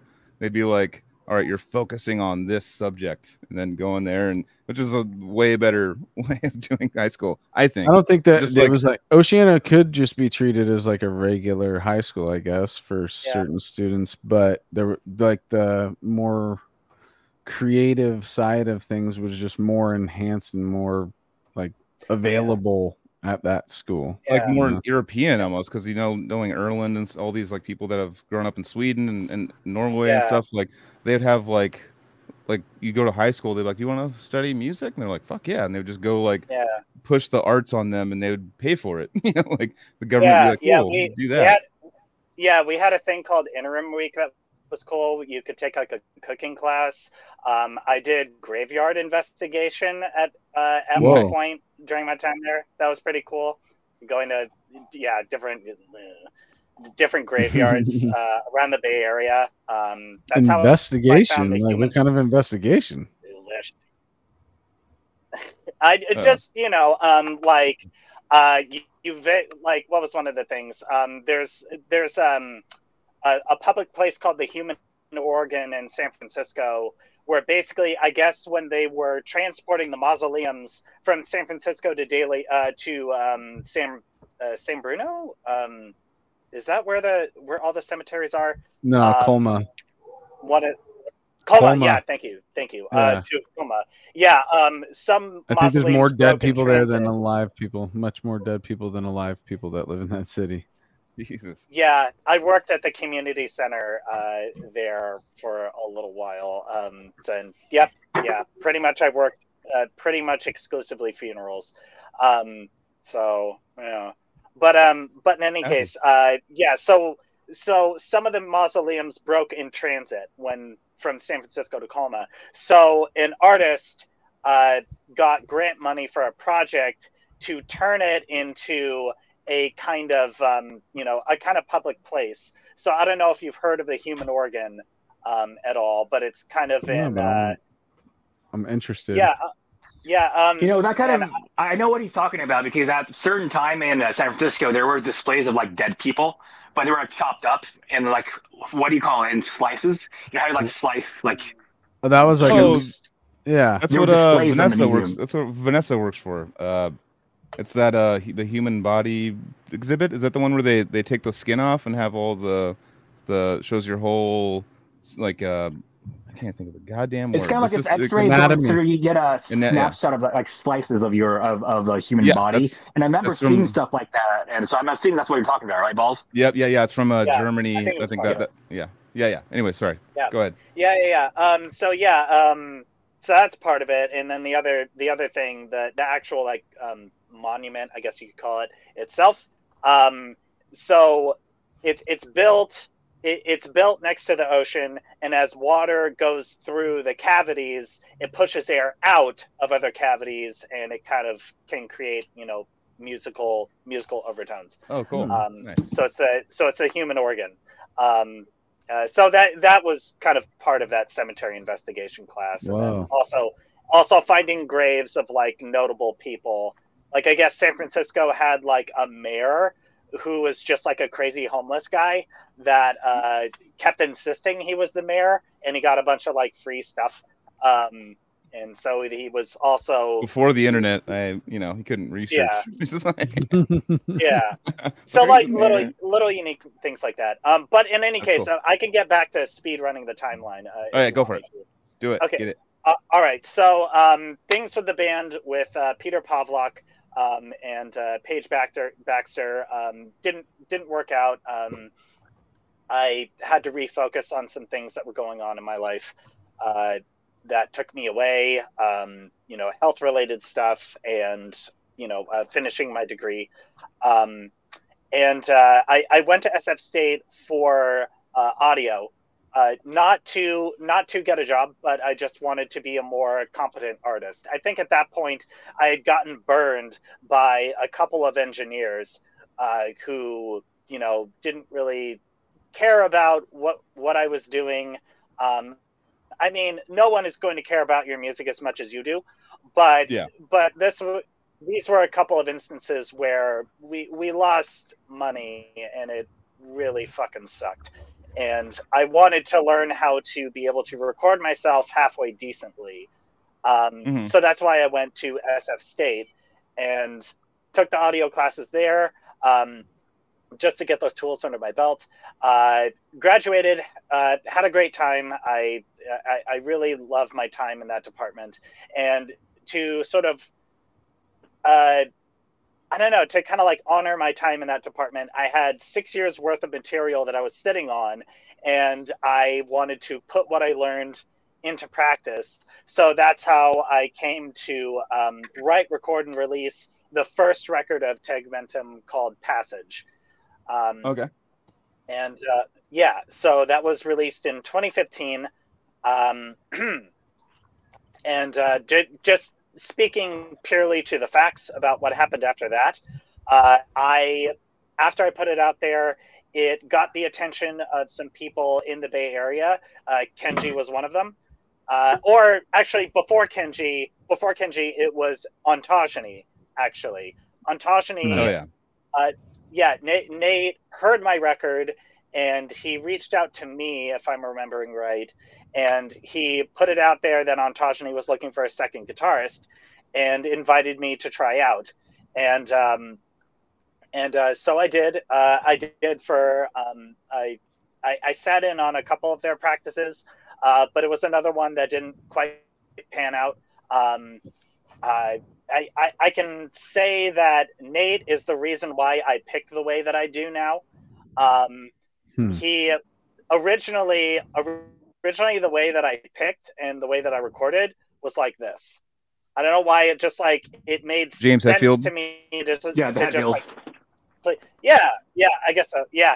Um, I played it this way because this is Gary how Gear? I learned how to do pinch harmonics Mm. yeah. just like uh play, playing it this way um and then he said I, like i don't i don't get what you're doing with your with your pick but you're supposed to hold hold it with your index finger. Said okay cool. So i'm just like you know i i started doing that i started playing that way. And um and then he saw that and i was just like look man i'm i'm- i'm learning. I'm getting better. It's like no no you're supposed to hold your pick like this. And i'm like what the fuck? This this like makes I I don't understand how this is supposed to work. Um, and then at that point, I I think their goal was to tour um, two months from that point. But learning how to pick this way required me essentially to like relearn my instrument. And Mhm. um, given the level given the level that on Ontogeny writes their riffs, um, it wasn't really something that I saw myself being able to do. Uh, so, so uh, you know, I ended up uh, passing up on the opportunity, um, respectfully. Yeah, he ended up Uh, just but stealing me instead. yeah, yeah, yeah, yeah. that that's how come I, I met Kenji because at that point he had joined the band proper, and uh, and so we kept in touch, and I, he wanted to um, he he wanted to do more with Tegmentum. Uh, he you know he got us in contact uh, with a drummer that he knew, um, and we sort of and we sort of stayed an instrumental lineup for um, for a few years. Uh, played show played shows that way. Uh, sometimes our drummer wasn't available, so uh, Kenji and I would make it work uh, between the two of us, uh, just playing the backing tracks. Um, those days I'm fond of because it's like those days of like cutting your teeth. Um, I've always kind of had the attitude that like Mastodon has had about their music, that you just you have to be ready for like you know you have to be ready to play the shows to nobody. And we did that. Mhm. like there was a show where we played to the sound guy and he left in the middle of our of our set. Yeah, Yeah. at the uh, honey the beehive lounge or the Honey Hive, Honey Hive in San Francisco. the honey hive yeah. Yeah the honey hive. Are- um yeah. You just Uh, gotta yeah, uh, but- change your mind to this is practice. Once that happens, you know, this is just treat it Yeah. like no other jam. I mean, it's yeah that you know that's how we thought of it at least the sound guy like stayed till you started. Like we had a show where the sound guy showed up and then left during our setup, so we like literally couldn't even. And there was no one else there, Oh, so it didn't really matter. But like we couldn't even finish setting up without him, you know. Like so. Well, That to was- correct that story, it's actually it wasn't the sound guy. It was actually the merch guy from the other band oh, that left halfway through. Mm, oh okay Technically, yeah, it was. We played nobody, and we had our friend that showed up once the last note hit, and he's like, "Hey, did I miss it?" And like, yeah, Nice. and went to the bar right after that. Yeah. But yeah, yeah yeah, we all have Yeah. those stories, guys and gals. That's just the way it is, man. Any day It's of playing a show- metal. Right. It's underground metal. Any day playing a show is better than a day not playing a show. Doesn't matter Mhm. who shows up. So, yeah. Yeah. yeah ab- Definitely. absolutely Mhm. Um, well, in any case, um, so uh, we the original lineup sort of continued on like that for a little while, um, and uh, so when it got time to uh, think about new material, at that point I had written I had written a, a draft of what is now our record evolvement, and we were talking about what we wanted. I brought it forth as an instrumental record. Um, and it was at this point it was at this point uh, in the band where uh, the rest you know the rest of the band pretty much made it known that they wanted something else. They they wanted it to be like a band with a front person. Um, you know if if you know if we're gonna go forward making new material like you know they they wanted a band that like represented what they wanted to Mhm. uh, and the main thing was the main thing was a vocalist. Um, so I remember I had this crazy idea to like, okay, like maybe maybe I could play with that idea a bit and I could have a vocal a different vocalist on each song. Like I'm I'm gonna give that a try. And at that point, uh, Chelsea had sent me a friend request on Facebook, and uh, I think she uh, I, I think she was like making connections and like the scene and stuff like that, and um, and I had seen that she put it out there that she was looking for um, she was looking for session work, and so I took advantage of that and I reached out. Um, I had I had a uh, a single that I had recorded um, about a couple of years before I reached out to her. Um, so I shared her I shared her that and said, "Hey, we were we're gonna re-record this song for our record," um, but, and uh, made the offer uh, for her to be on it, uh, and she took me up on it.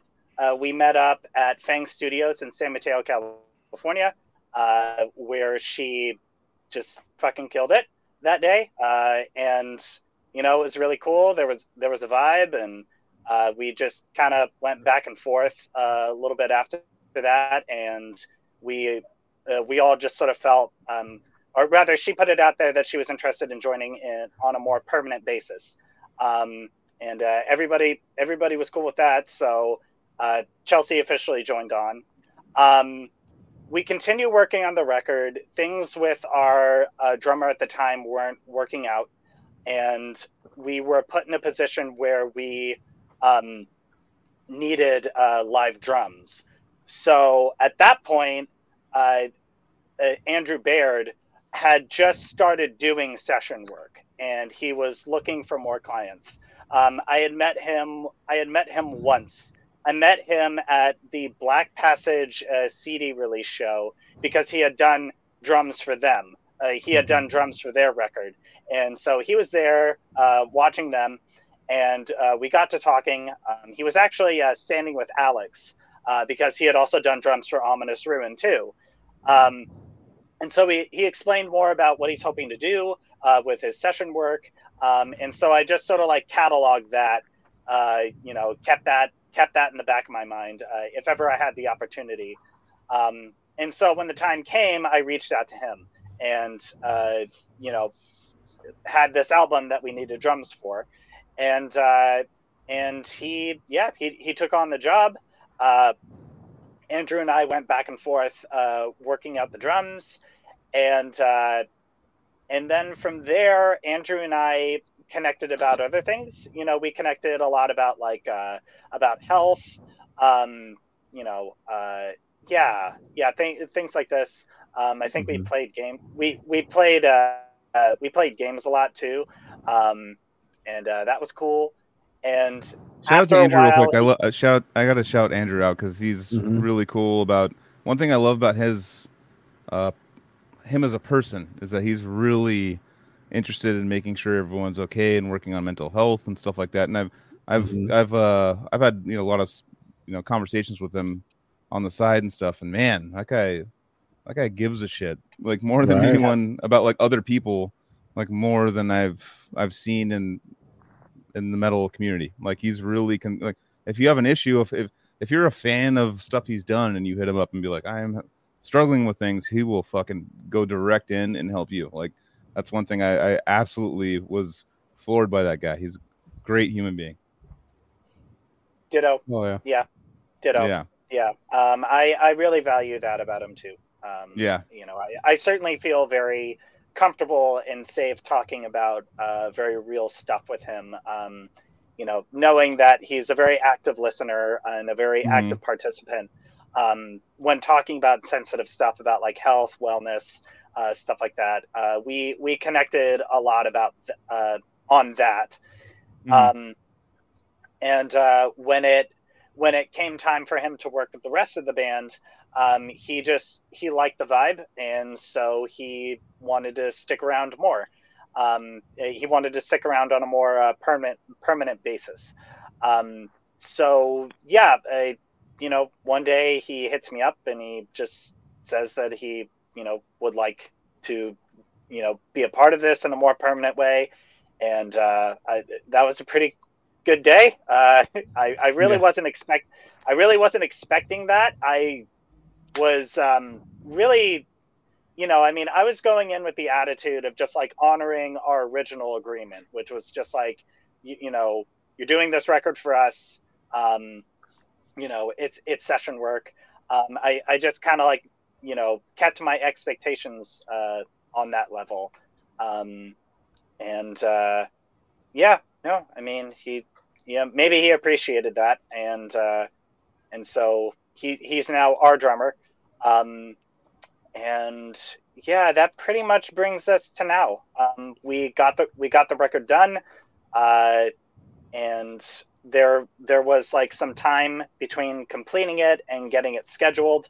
Um, oh, okay. So we so after the record was done, we I, I made this um, very concerted effort to get label support for it. Um, Mhm. it. We all we were all after discussing it, we all agreed that that was the direction we wanted to go in.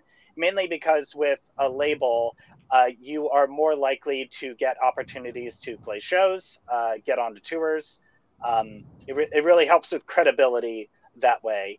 Um, also, uh, in regards to distrib- distribution too, um, if you get a good deal, uh, you know you could even if you even if you score a deal with a small label, a small label will pretty much get you most of everything you need.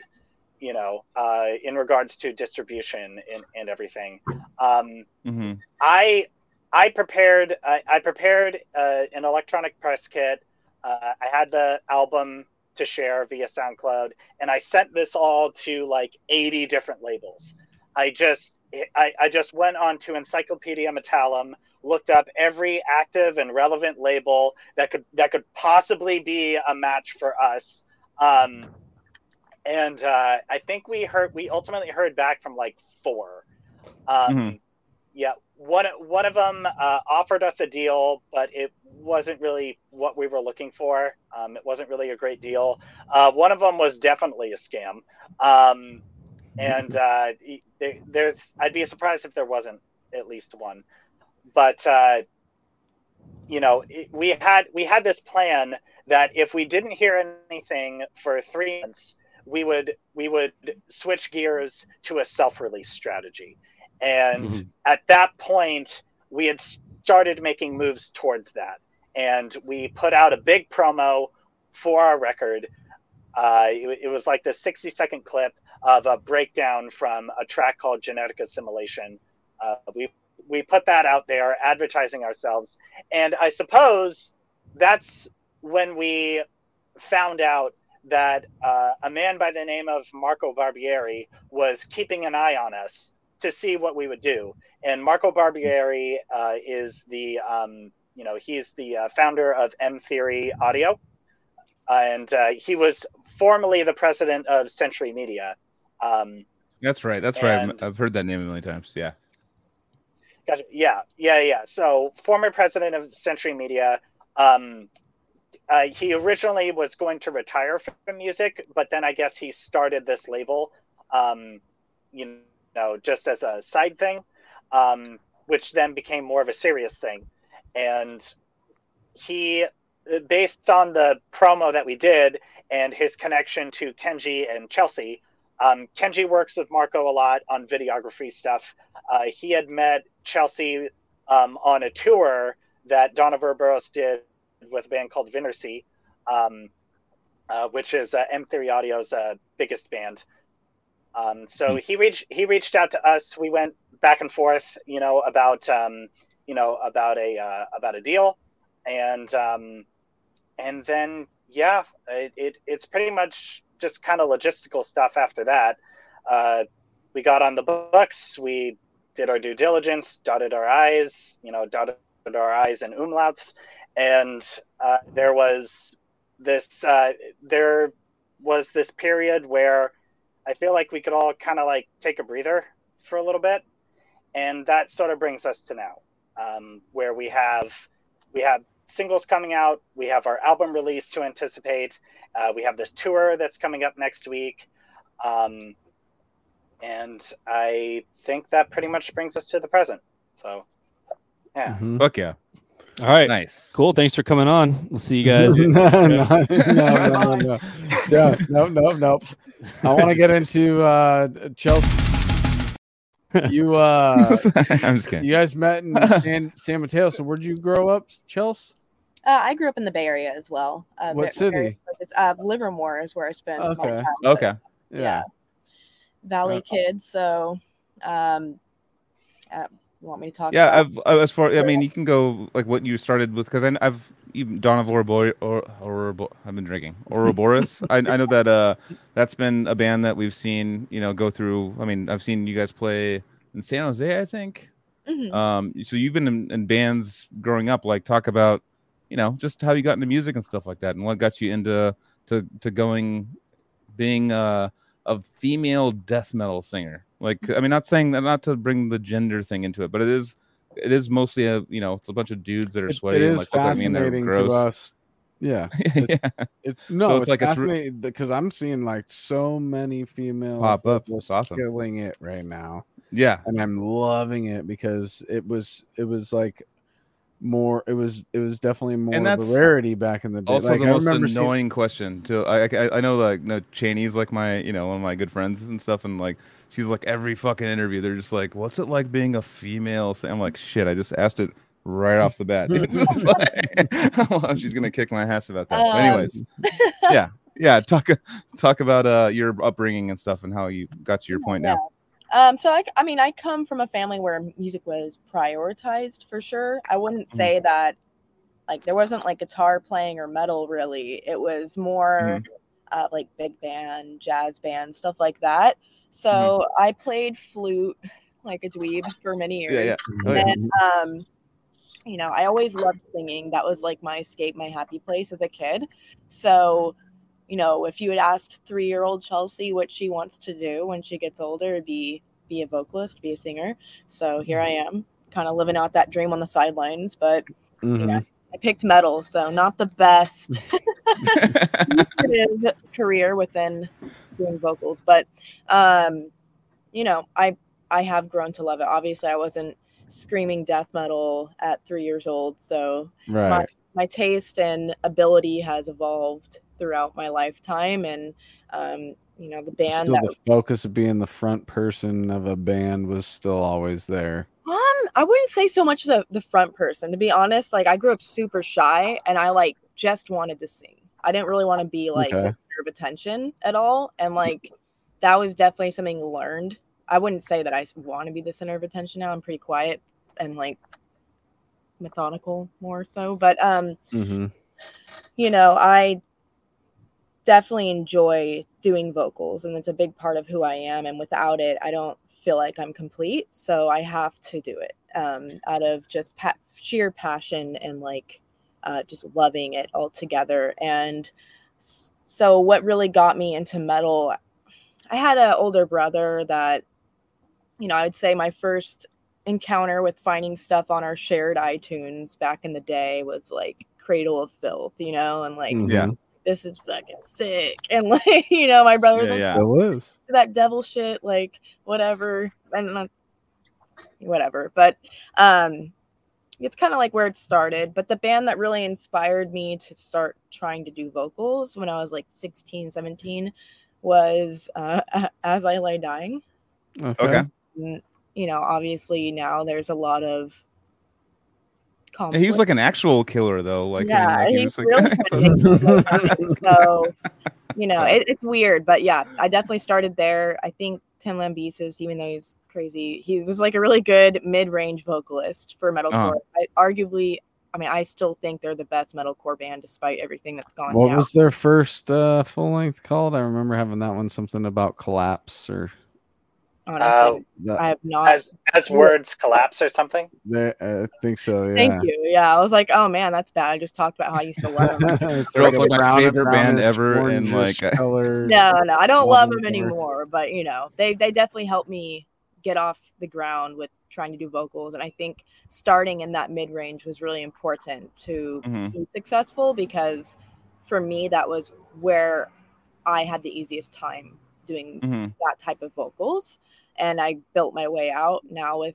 um, tegmentum. There's a lot of the lower range and hmm um, you know, kind of like the guttural stuff that I throw in there for fun. And then Could you, uh, real quick, to, not sorry to cut you off, but like No, when you're going from the mid range singing, so let's say like you know your voice isn't naturally low, so you have a mid range like voice. I mean to to scream and and do that, but how do you how do you work towards lows if your voice isn't like necessarily like it's not like freight train from you know like fucking origin where he's like a 350 pound huge man who you know he could just do everything it's like how do you go to lows when your voice is like naturally a little bit more high Uh, for me, I just took time and practice to play around with what I was working with to Mhm. expand out my range on either end. And um, yeah, I would just say, I honestly don't know how I like Yeah, just a- actually practice, managed practice. to do it. Did a it did it unlock did it unlock something with like your talking voice too? Can you like talk at a lower lower. range than you used to be able to Um, because it like like- it cracked something open when you did a guttural? Not really, but I've always been like good at doing like character voices and voiceover stuff. Okay. so- She started doing sense. the yeah. So Yo-ho. um yeah i've been playing around with some like overtone singing lately like throat It's from your diaphragm, right? Where you have to like I don't get Throat when they say diaphragm. when, they, when people talk about like uh, like vocal coaches for metal, they're like sing from your stomach, It and I'm doesn't. like, Yeah, Yeah, it is yeah, weird.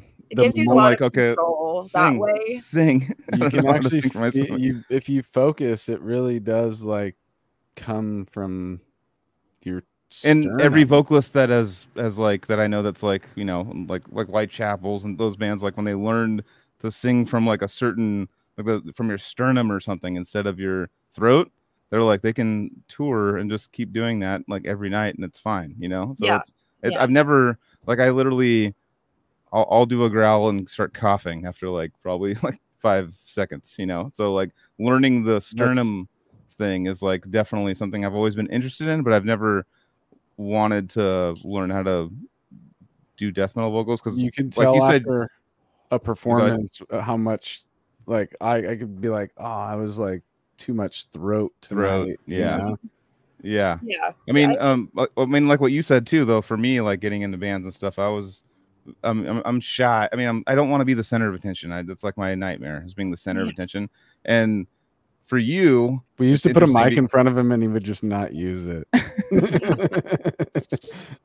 that's true. I mean, every now, I mean, I was playing like Odious stuff. They're like, "Do you want to do backup I'd vocals?" I'm like, "I'll dude, just growl with me at this one part, and then be like, okay, and then all cool, dude. show, I'd look at him and he wouldn't do it. I'm all, I'm all sick, dude.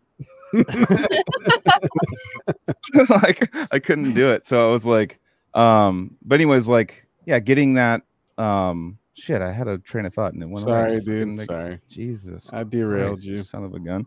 It'd be like, Um, no, I know it happens, but uh, no, getting that, um, you know, what I was saying is like, so I, I actually ch- chose bass.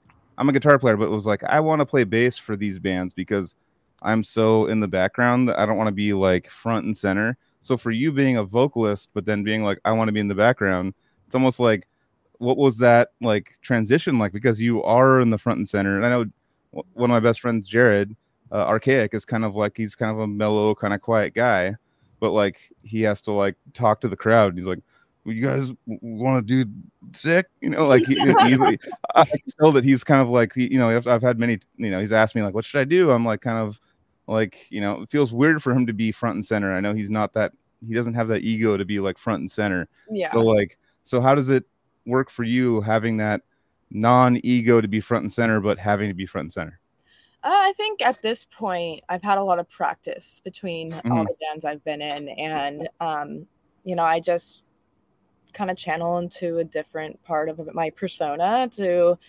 be more likable on stage. is nobody wants to watch somebody looking like they're having the worst night of their life. You know, looking like down like all right this next one's called fucking I don't give a fuck facing Andrew the whole set or something weird. You know, I'm not gonna do that. I'm actually pretty active. Um, like I run around like crazy. Actually. oh you do A for lot- sure A yeah, lot yeah. of time, if I can hear myself, I should say, if the sound engineer sucks, screw you. You messed my setup because I have to just stand there and like really It focus. on does really suck when you can't hear yourself as a Yeah. vocalist because then that becomes the throaty Fo- that's the thing where you push it over pushing. Yeah, you're pushing blowing Oh, that too. hard you're like panicking. Like, can other people hear me? Can the crowd hear me? I can't even. You're hear going me. off a feel, and that isn't always something that's accurate. You know. Mhm. Yeah, it's just you're. I'm way more likely to feel like, oh, I overused my voice tonight if I can't hear myself that Yeah, well. I definitely, Definitely. Now I'm reliving it. I just had like a. I had to take a deep breath there because those parts really suck when that happens. It's so. You're like yeah. you're like the monitors don't work. I'll be my own monitors and just scream like Yeah, ten times dude, harder. yeah. Yeah, yeah. Well, that's that's why it- that's I do why you the, the dramatic earplug a lot, you know. So Mm. Are you guys? You guys? Uh, I mean, nowadays, um, you know, the in-ear monitors. I think is probably the way to go. But also too, if you're working with like a house sound and doing house stuff, then you're like, hey, we have this thing. There's like this like huge guy with like a beard going like, fuck, dude, I don't want to deal with all that. You know, like a lot of people, like if you have those new technologies and stuff that would help you, like Mhm. understand volume and stuff, like you have to tell the guy that works there, like, hey, dude, we got this thing that you don't like. Is that cool if we put it in there? you know, but yeah, Yeah. no, it's a, it's a whole new animal.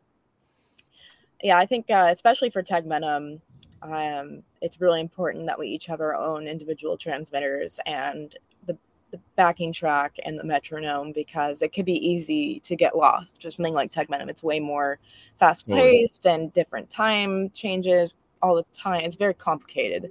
So yeah, for us, we are definitely using in ears. Um, nice. I yeah.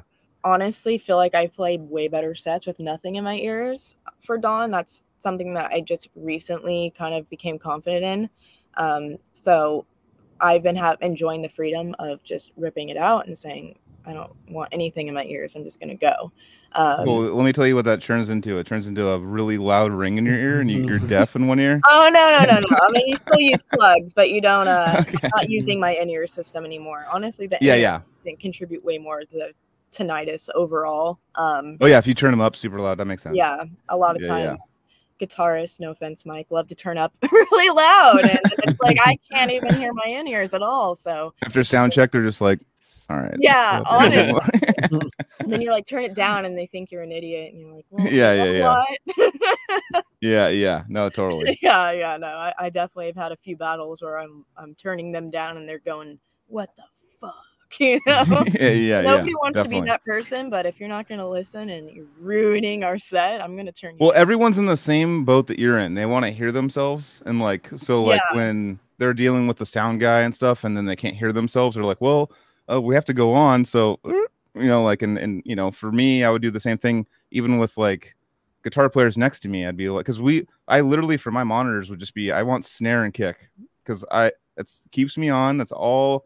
I there was no in ears. I mean, they were like a million dollars back then when I was Mm-hmm. like majorly touring, but like I was like, I just I know the snare and the kick will keep me at least where we're supposed to be. It sounds like shit live because I don't hear the rest of the music, but I need a little bit of guitar with the amps behind me. And I would like be, you kind of, everyone gets really freaked out about themselves because they don't want to fuck up, you know, like no one wants to fuck up or be, no one wants to be the guy that's like lost. No, you know, no one wants to be that guy. So, um, everyone has this like self-preservation thing on stage, just like, yeah, fuck Just you know like i need them exactly so like i can understand like you going down churning him down he's like god damn it you know like churning you know it's like i can Yeah, understand yeah. like the whole dynamic of that you know yeah, yeah. It's not something that happens frequently, but it has happened before, yeah yeah yeah and it never ends well. I'll say that. You know, nobody likes that. So so Dawn of Ouroboros doesn't use as much like is it not more odd time signatures Um, Like, we uh, do. I mean, we have some, but it's way less complicated than Tegmentum. Yeah. You know? Um, Mhm. I personally, it, like Dawn's more of like my creation. Um, me Yeah, and yeah. Tommy actually created the band together, and then brought in all the rest of the members. So okay for me, it's it's way more of like what my vibe is, which is more more chill. Um, you know, I love Tegmentum and everything. It's I think it's a different part of me that uh, performs for Tegmentum than Dawn by a lot. Um, Mhm. so it, it's not as complicated, and because I was on the front lines of like writing a lot of this stuff, I feel really confident with Dawn versus like Tegmentum. It's like these are going to be like our Like first challenge. together. Yeah, so it's like Yeah, I'm yeah. really focused and like somewhat panicky inside, but hiding it. You know? so, yeah yeah yeah yeah. definitely I know the Nah, feeling for sure. I'm, I'm stoked to see you guys pull it off for sure. Very excited. Yeah, Who what Joseph we just said was, I know Joseph just said, like, I'm stoked to see you guys not fuck up, right? You guys are gonna fuck up at all? That's what Joseph Everybody just said. fucks up. I think. I know, I know, I know. you got to play it off. You got to live with it, right? What- Playing it the- off is huge. When is the I'll be DNA lounge there, yeah. again? What? yeah, this be in the front, just fucking just, like staring at him, just like, you're like, 30th. up, up, up. just do Yeah. that. That's the most fucked up thing with like tech fans and shit back in the day. To be like, up, you that was weird. I That was don't weird. That appreciate wasn't that. right. When's the when's the DNA lounge show again? What That's date? gonna be the The- 29th. Okay. Oh, is it the 30th? Thirtieth. Yeah, Okay. the 29th, That's the uh, last one, Eureka never mind. I was mixing it with Eureka. Chelsea's like, oh fuck, I can't make it. Well, maybe we'll do another shot. Sorry. Wait, it's, it's uh, Sunday the 30th. Yeah, Yeah. Yeah, yeah, yeah, yeah. Forgot. We're driving. So yeah, we're kind of going crazy on that. yeah. That drive, we're gonna do a ridiculous drive from Long Beach to Eureka, which is like 11 hours. Jesus. So that means yeah, yeah. we're gonna die. We have to go from Yeah. San Francisco to Portland, which is another 11 hours. So we're gonna Well, die I've done- again. yeah, yeah. That's- Oh yeah. So you're going so going Oh, wait, Long that's, Beach that's, uh, to that's not. are you saying sorry, sorry, Long sorry. Beach to Eureka and then Eureka to San Francisco, and then San Francisco to Portland? Yeah, we're or- doing some, we're doing that fucked up route. Oh my god. Yeah. That's I mean My brain We has gotta do it too. failed to accept it, which is why I said the 29th. yeah, Yeah. That's that's what happens uh when we're chasing money to make it work. You know, it's like tours. I mean, these days nothing's cheap, so we're Yeah. chasing guarantees. We just going up and yeah. Just gotta do a little Like- lightning bolt. I remember uh, not Yeah. lose money is the goal. Like let's just When not Yeah. lose money. You when know? I saw the routing, I actually double checked with you. I was like, "Are you? Is this actually your Yeah. your route?" Because I didn't. I was like, "I'm sorry for you guys if that's the case." But Well, Well, there's I been mean- tours like that that are insane. They're like, you know, 10 hours a day, you know, for like seven shows. And Yeah. you're just like, oh, who, you have to you have to schedule who's driving, who's not getting drunk tonight, and who was like, when the show's over, we're going. So it's like, Yeah. you know, like Summer Slaughter was like fucking. We did a couple of those, and it was literally like load ins at 10 a.m. and we're like, cool, we're eight hours away. So uh, and it ends at fucking midnight. So we got to like we have a couple hours to fuck around, eat, do stuff like that. But there's no like pulling over and sleeping. It's like just getting the you know the schedule of the driver, and then the driver that's supposed to fucking drive gets drunk because his friend showed up, and you're like, cool, I'm doing two shifts in a row. This is tight. And then Yeah. like there's like a bunch of those, and you know that's where like the little band stuff flares up. But yeah, those drives. The ten hour definitely drives catch where you really uh really yeah, get to Ricky. know if you want to fucking do this shit. He's gonna take you know? pics and and shit. he's gonna So, take a like, shit.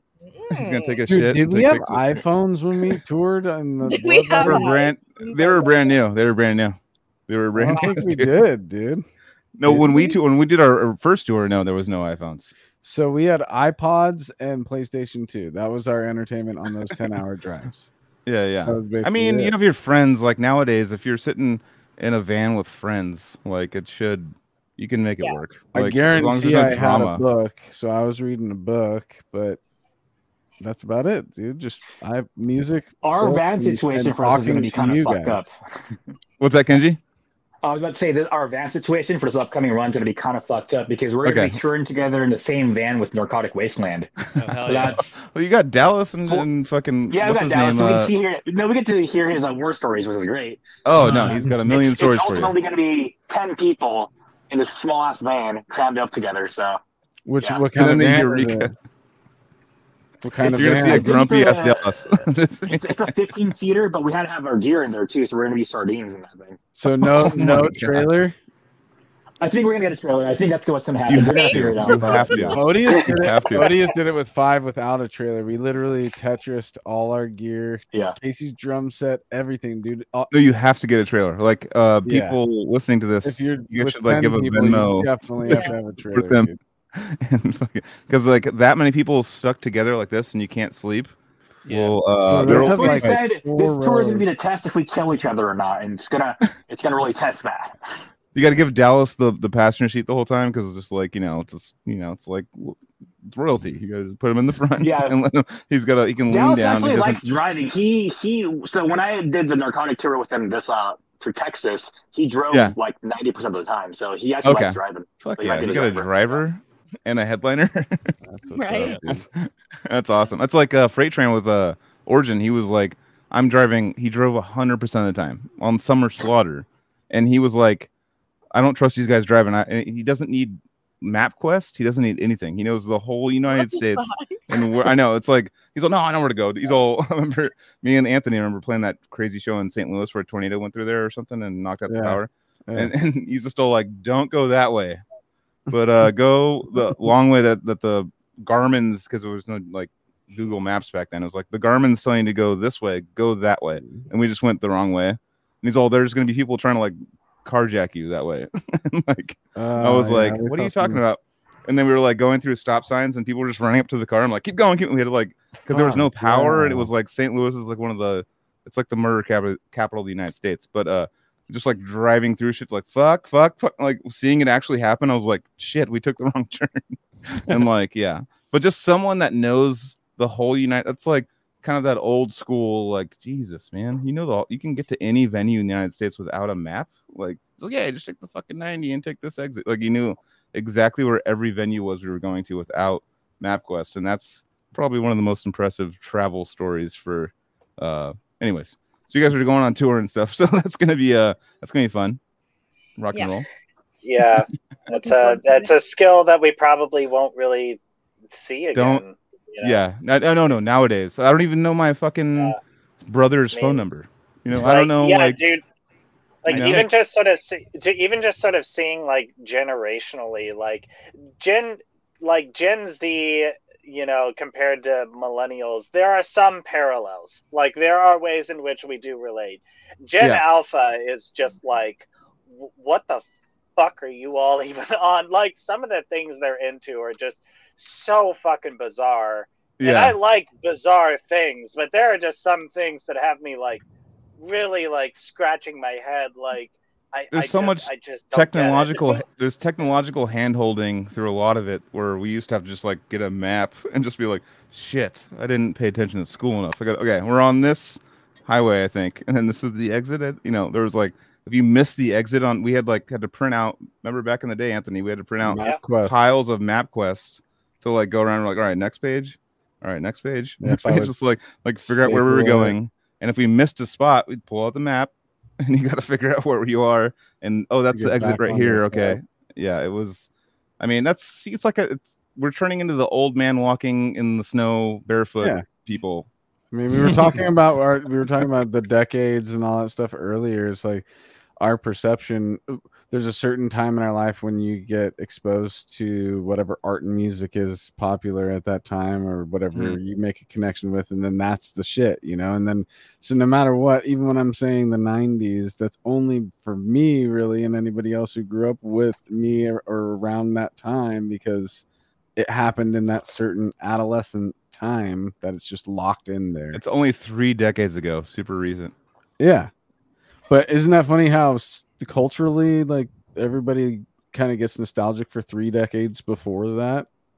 You no know, totally yeah yeah It's like the Everyone, like, I mean, was like- in the 50s, and and then you're the old folks i mean the the people before like my our parents and stuff were in another decade and they want to tell you how they used to do things and it's like it's like people want to let you know how you used they used to do stuff you know Well- like oh it seems easier for you now but it was hard for us back then." yeah, it's kind of like that's we like do it every uh, time we I've say we flip lot. through CDs at Amoeba, dude. You know, Oh, i didn't mean Yeah, yeah. What's no one Map- wants to feel irrelevant. exactly Yeah. i'm gonna see if mapquest still exists Um, Yeah, it does. I wanted to. oh Uh, it does hell yeah! I wanted to bring. Bunch bring of ads Sh- Shut up! I want to bring Kenji in about uh, doing the full. So you're doing the full Narcotic Wasteland tour, and so you're just uh, double dutying for four shows with Yeah, Tegmentum. for the first four. Yeah. Um, but you've done a narcotic tour uh, the, earlier this year. How long have you been uh, like in touch with those guys, and and you know, and what are you looking forward to on this like overall upcoming long ass run you're doing? Sure. So they asked me to join last year, and then we kind of kept in touch. Nothing really happened since then. And then I said, let me think about it. And then we spoke for a little bit, and I actually, Dallas called me and spoke on the phone for about an hour. And then he, Dallas started talking about serial killers. I'm like, okay, that's cool. And then I started mm-hmm. talking about serial killers too, because that, at that time I happened to do, I did a music video for Scantone Hatchet. And we did a video called "Tearing into Hell," and that video was about serial killers. So I just happened to, when doing research on that, I just happened to know about uh, Night Stalker, Jeffrey Dahmer, and stuff like that. So I kind of spoke with Dallas about it. He's like, "Oh, you're fucked up as I am. You know about this shit too. That's cool." so we kind Yeah. got along, but it was only because I, I just did that, happen to do that research for that video. right. But anyways, we got along, and then they asked me to join, and uh, he asked me to play on a track called Sex Lies DNA, which is the name of this tour. So mm-hmm. people are wondering why this tour called Sex Lies and DNA because it's our new single that's supposed to be coming out, and hopefully it comes out before the tour because if it doesn't, it makes absolutely no sense at all. I know. Alright, So I'm I thought it was a cool and- name. Yeah, Anyway. Yeah. I right. I, I thought it was like cool and edgy too, but it does bring up that question of like Like I have right? kind of been wondering like I wonder what, but why? Hey, Casey. Hey, What's up, Casey. dude? Speaking of sex lies and DNA, Uh, don't be just distracted. kidding. I'm here. Don't be distracted. I know this this uh, platform. Whenever you like, you guys were talking and stuff on your full screen. If you if you like add someone in, it just takes away everyone. Just like there's someone new in there, and it like takes the focus off. But anyways, Oh, it's a Sex going Live and- out, yeah. Sex Lies and uh, DNA. So where did that? Is that coming from? Like, uh, are you into the true crime stuff and all yeah, that? that's stuff? exactly what. So Dallas is all about true crime. And when we were crashing at hotels and stuff like that, Dallas would put on the true crime channel. I know I do all the and time. he would just, yeah. But within like three minutes, he falls asleep because he's been doing this shit for 25 years. So It puts me to sleep too. right? I literally, I literally have to go to bed to it. Yeah, he I go to bed puts to it it. on and he goes to sleep within three minutes, and he has this thing blasting, and he has the rest of us Oh, yeah. like trying to sleep, but it's like It's like you guys deal with it, dude. the. Yeah, you you guys deal with the, the fucking trauma, dude. yeah, I'm exactly. So there's Dude, dead Alex- going on in the I are gonna hotels and shit. vibe for sure. yeah, yeah. What if that's his way he absorbs his Dude. information, dude? Yeah. He just lets it play it while he's sleeping. No, I, he I pay money to go to sleep off. to true crime. I sword and scale and stuff. Like I pay money to like. I just need like a cool story, and I'm like, uh, I can't have heard it before. If it's like an old episode, I'm like, I'm gonna stay up. I need to know like something new, and I usually fall asleep ten minutes into it, and it's just like like what Kenji's saying. It's like all the rest of the people like laying around. It's like, hey, dude, uh, so murder, uh, everyone got killed, and you guys are like going like, fuck, dude, we're But- trying to sleep now. like what the, The thing for me, the new thing would make me want to stay up. Listening to something I already knew would just keep me like comfy. Like, oh yeah, this is this is uh familiar. You know? I know it's weird. I would I would think the same thing, but it doesn't. Did- like I'm like I did know what happens. Yeah. Did did uh did you ever happen to watch a YouTube channel called uh, JCS Criminal Psychology? Oh yeah, yeah, yeah. I watch all those. I watch Yeah. all those. I watch uh, uh, Red Tribe. I watch. I- I'm like Red Tree, um, yeah, Red Tree Crime. a Red Tree. I mean Red Tree, and then the the evil. Uh, I, yeah, I have all those. I watch all of them. This is So, Monsters or something. yeah, yeah. No, I watch. I actually read uh, the JC whatever psychology got me into this because I got into like interrogation videos recently and Yes. watching like the Yeah. tactics they use and stuff to like Mhm. get the truth out of them and stuff and the Reid technique and all that stuff. Like I love watching them like talk people that are just dumb into like whatever, dude. I'm gonna get away with this, and they're like they slowly like build rapport with them, and then they just like shock them with something, and they get all fucked up, and then they like catch them in something, Yeah. and then they get them. It's yeah, like like let yeah, totally. Yeah, uh, so ditto, same. Yeah, like Yeah, little yeah. things like sort of like you know. So did they take you take care of you down at the station? Yes, they did. Cool. Did they? yeah, feed you want a lunch? soda? You Yeah, want drinks? yes, You want drink? Yeah, yeah, yeah, and they're just like, yes, they did. Cool. What did you eat? And it's just like that might seem like an innocent question, but what the Yeah, and they break it down. conditioning the the suspect to do is to give more detailed answers, and you're just like, dude, that's. I know, and they just walk right into it every time. I love it. It's like, dude, you guys are dumb. Speak to a lawyer, dude. You guys are ridiculous. I love the one- I love the one where you see the officer walk in and he's pulls out a Twizzlers and he puts it in front of the guy and just opens up one, starts eating it. So you want to eat one with me, dude? like, dude, you gonna eat it? And he's like, nah. And he's like, dude, it's a Twizzlers. Who's not gonna eat a Twizzlers? You know, just like totally good. And just like, I, he, I think he pulls out like three or four and chomps all four of them in a row, in like three bites each. You know, just like, dude, eat What's a fucked Twizzlers, up about this about the watching these videos though is that it teaches you when people are lying and how to figure it out. Like yeah, one of the biggest things I figured out, and I've done it myself a, a lot. When people they shake their head, they'll be like, "Yeah, dude," like, but their body is saying no, and it's because that's because their body is That's- knowing what's going on and what's like what's what they're hiding, and they're like, yeah, dude, I definitely everything, yes, positive, and they're like they're shaking their head, and they're like, no, hmm. dude, I did not do that, and like they're like shaking their like their body or doing this. Actually, what you're doing right now means like you're protecting yourself because you're worried. Me? What I'm Yeah, yeah. doing? That means you're. I'm definitely not worried. I'm just like putting my. Just, no, no, you're stoned, but like I'm just locking my chilling on a arms so podcast. they don't just like go like this, dude.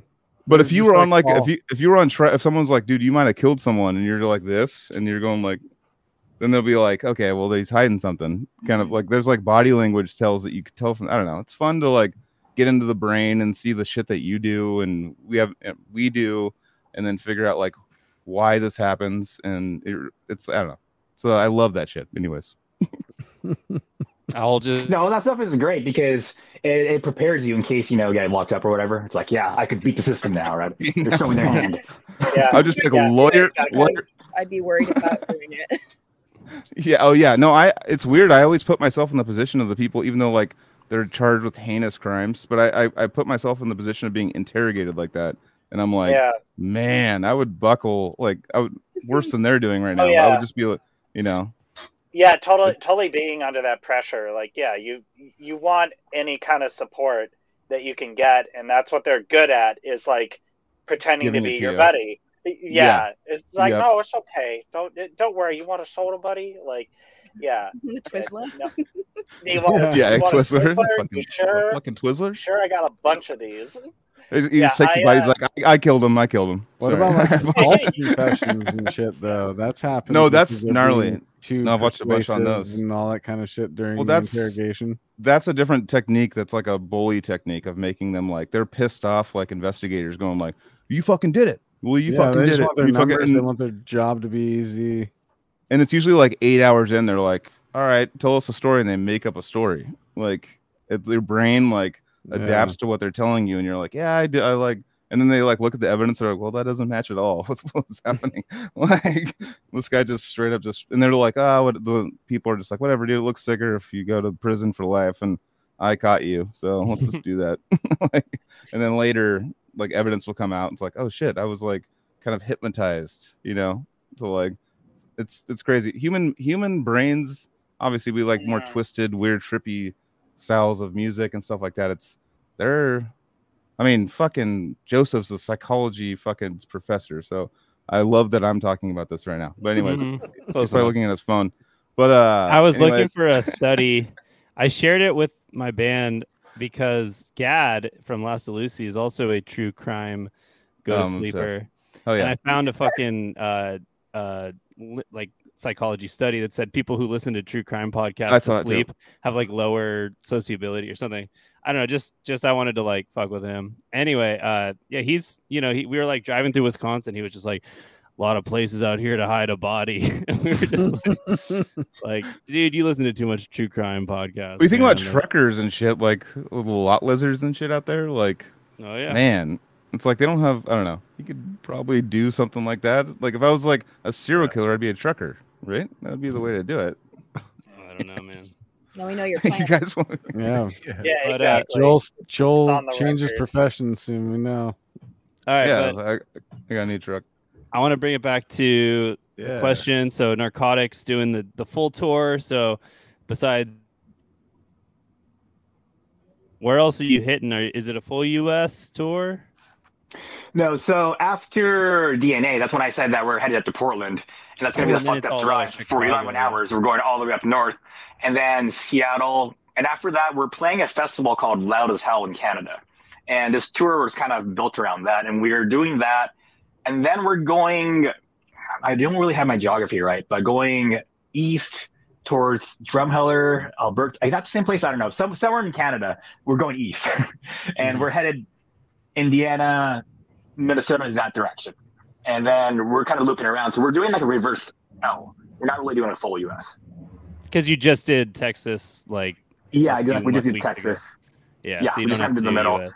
Gotcha. Well, we're not, yeah, we haven't, I think they did the East Coast last year prior to me joining, and they said that they don't want to do the same thing again this year. So they're Mhm. kind of doing branching out. That's the reason why they're doing Canada because they're doing like 10 days in Canada. So it's like a we're Pacific Northwest and Canada and just kind of taking the L all the way around. And that's So what's it Where- like playing? What's it like playing with Dallas on stage next to you? Oh, it's awesome. It's like, you know, I have this absolute confidence that this person's gonna nail it every single time. And I think, you know, if you've been in multiple bands, you, you wouldn't, you know, that's that's a very comforting feeling to have where you just front man, he's gonna bring it every time. So you don't have to worry about that stuff because sometimes, you know, you, you kind of worry about your bandmates, like, uh, it's gonna be all right, you know, like Yeah. when um ontogeny when we just could not get a vocalist at all nate our guitar player just started doing vocals for Yeah. the first like two shows i was like wait is, is it gonna be fine i was kind of worried he he, he did it he nailed it it's Yeah. okay now and i have confidence in him now but I just I was just kind of like weird about it for a moment, but when Dallas is on stage, he just controls the crowd. He controls the room, and Mhm. having someone like that, it's it's it kind of uh, helps with her performance too because like okay, I don't have to worry about this. This is I just have to worry about my me and nailing it. So badass, dude. Fuck yeah. Yeah, we had the chance to have Dallas on like a hundred or so episodes yeah, ago. yeah, yeah. I, Yeah. I remember seeing that. You had Nate on too. Like you had my other uh, yeah two bandmates on. Yeah, love Yeah. Nate. We- Nate's actually been we- on. Uh, Anthony and I just times. had dinner with him a couple weeks ago. Yep. it was a Yeah, I know you tried meal. to get us to go on that uh, Great company. atheist uh, cynic show, I think, but we just couldn't do it for some reason. Yeah. Oh, that's sick. Yeah. Yeah, no, Awesome, man. that I wish that dinner was an, at least an hour longer. We were having a good time. Yeah. That was tight. Yeah. But so uh I'm gonna I'm gonna stay on this uh Kenji kick for a sec. Oh, yeah. So I know you you mentioned you do music videos. So I wanted to give you a spot for your video videography work and definitely something I've wanted, you know, I've kept you in my pocket as like, okay, if I ever need a guy to do a video, I would hit you up. Um, hasn't happened yet because I haven't needed a video yet, but uh, still on my mind. But yeah, you should talk about what you've done so far and and you know if you're available for work like that ever again. Yeah, thanks, man. Yeah. Uh, so I my last name is Ken, so my last name is Tsunami Kenji Tsunami, and I use, use Tsunami Films as my moniker.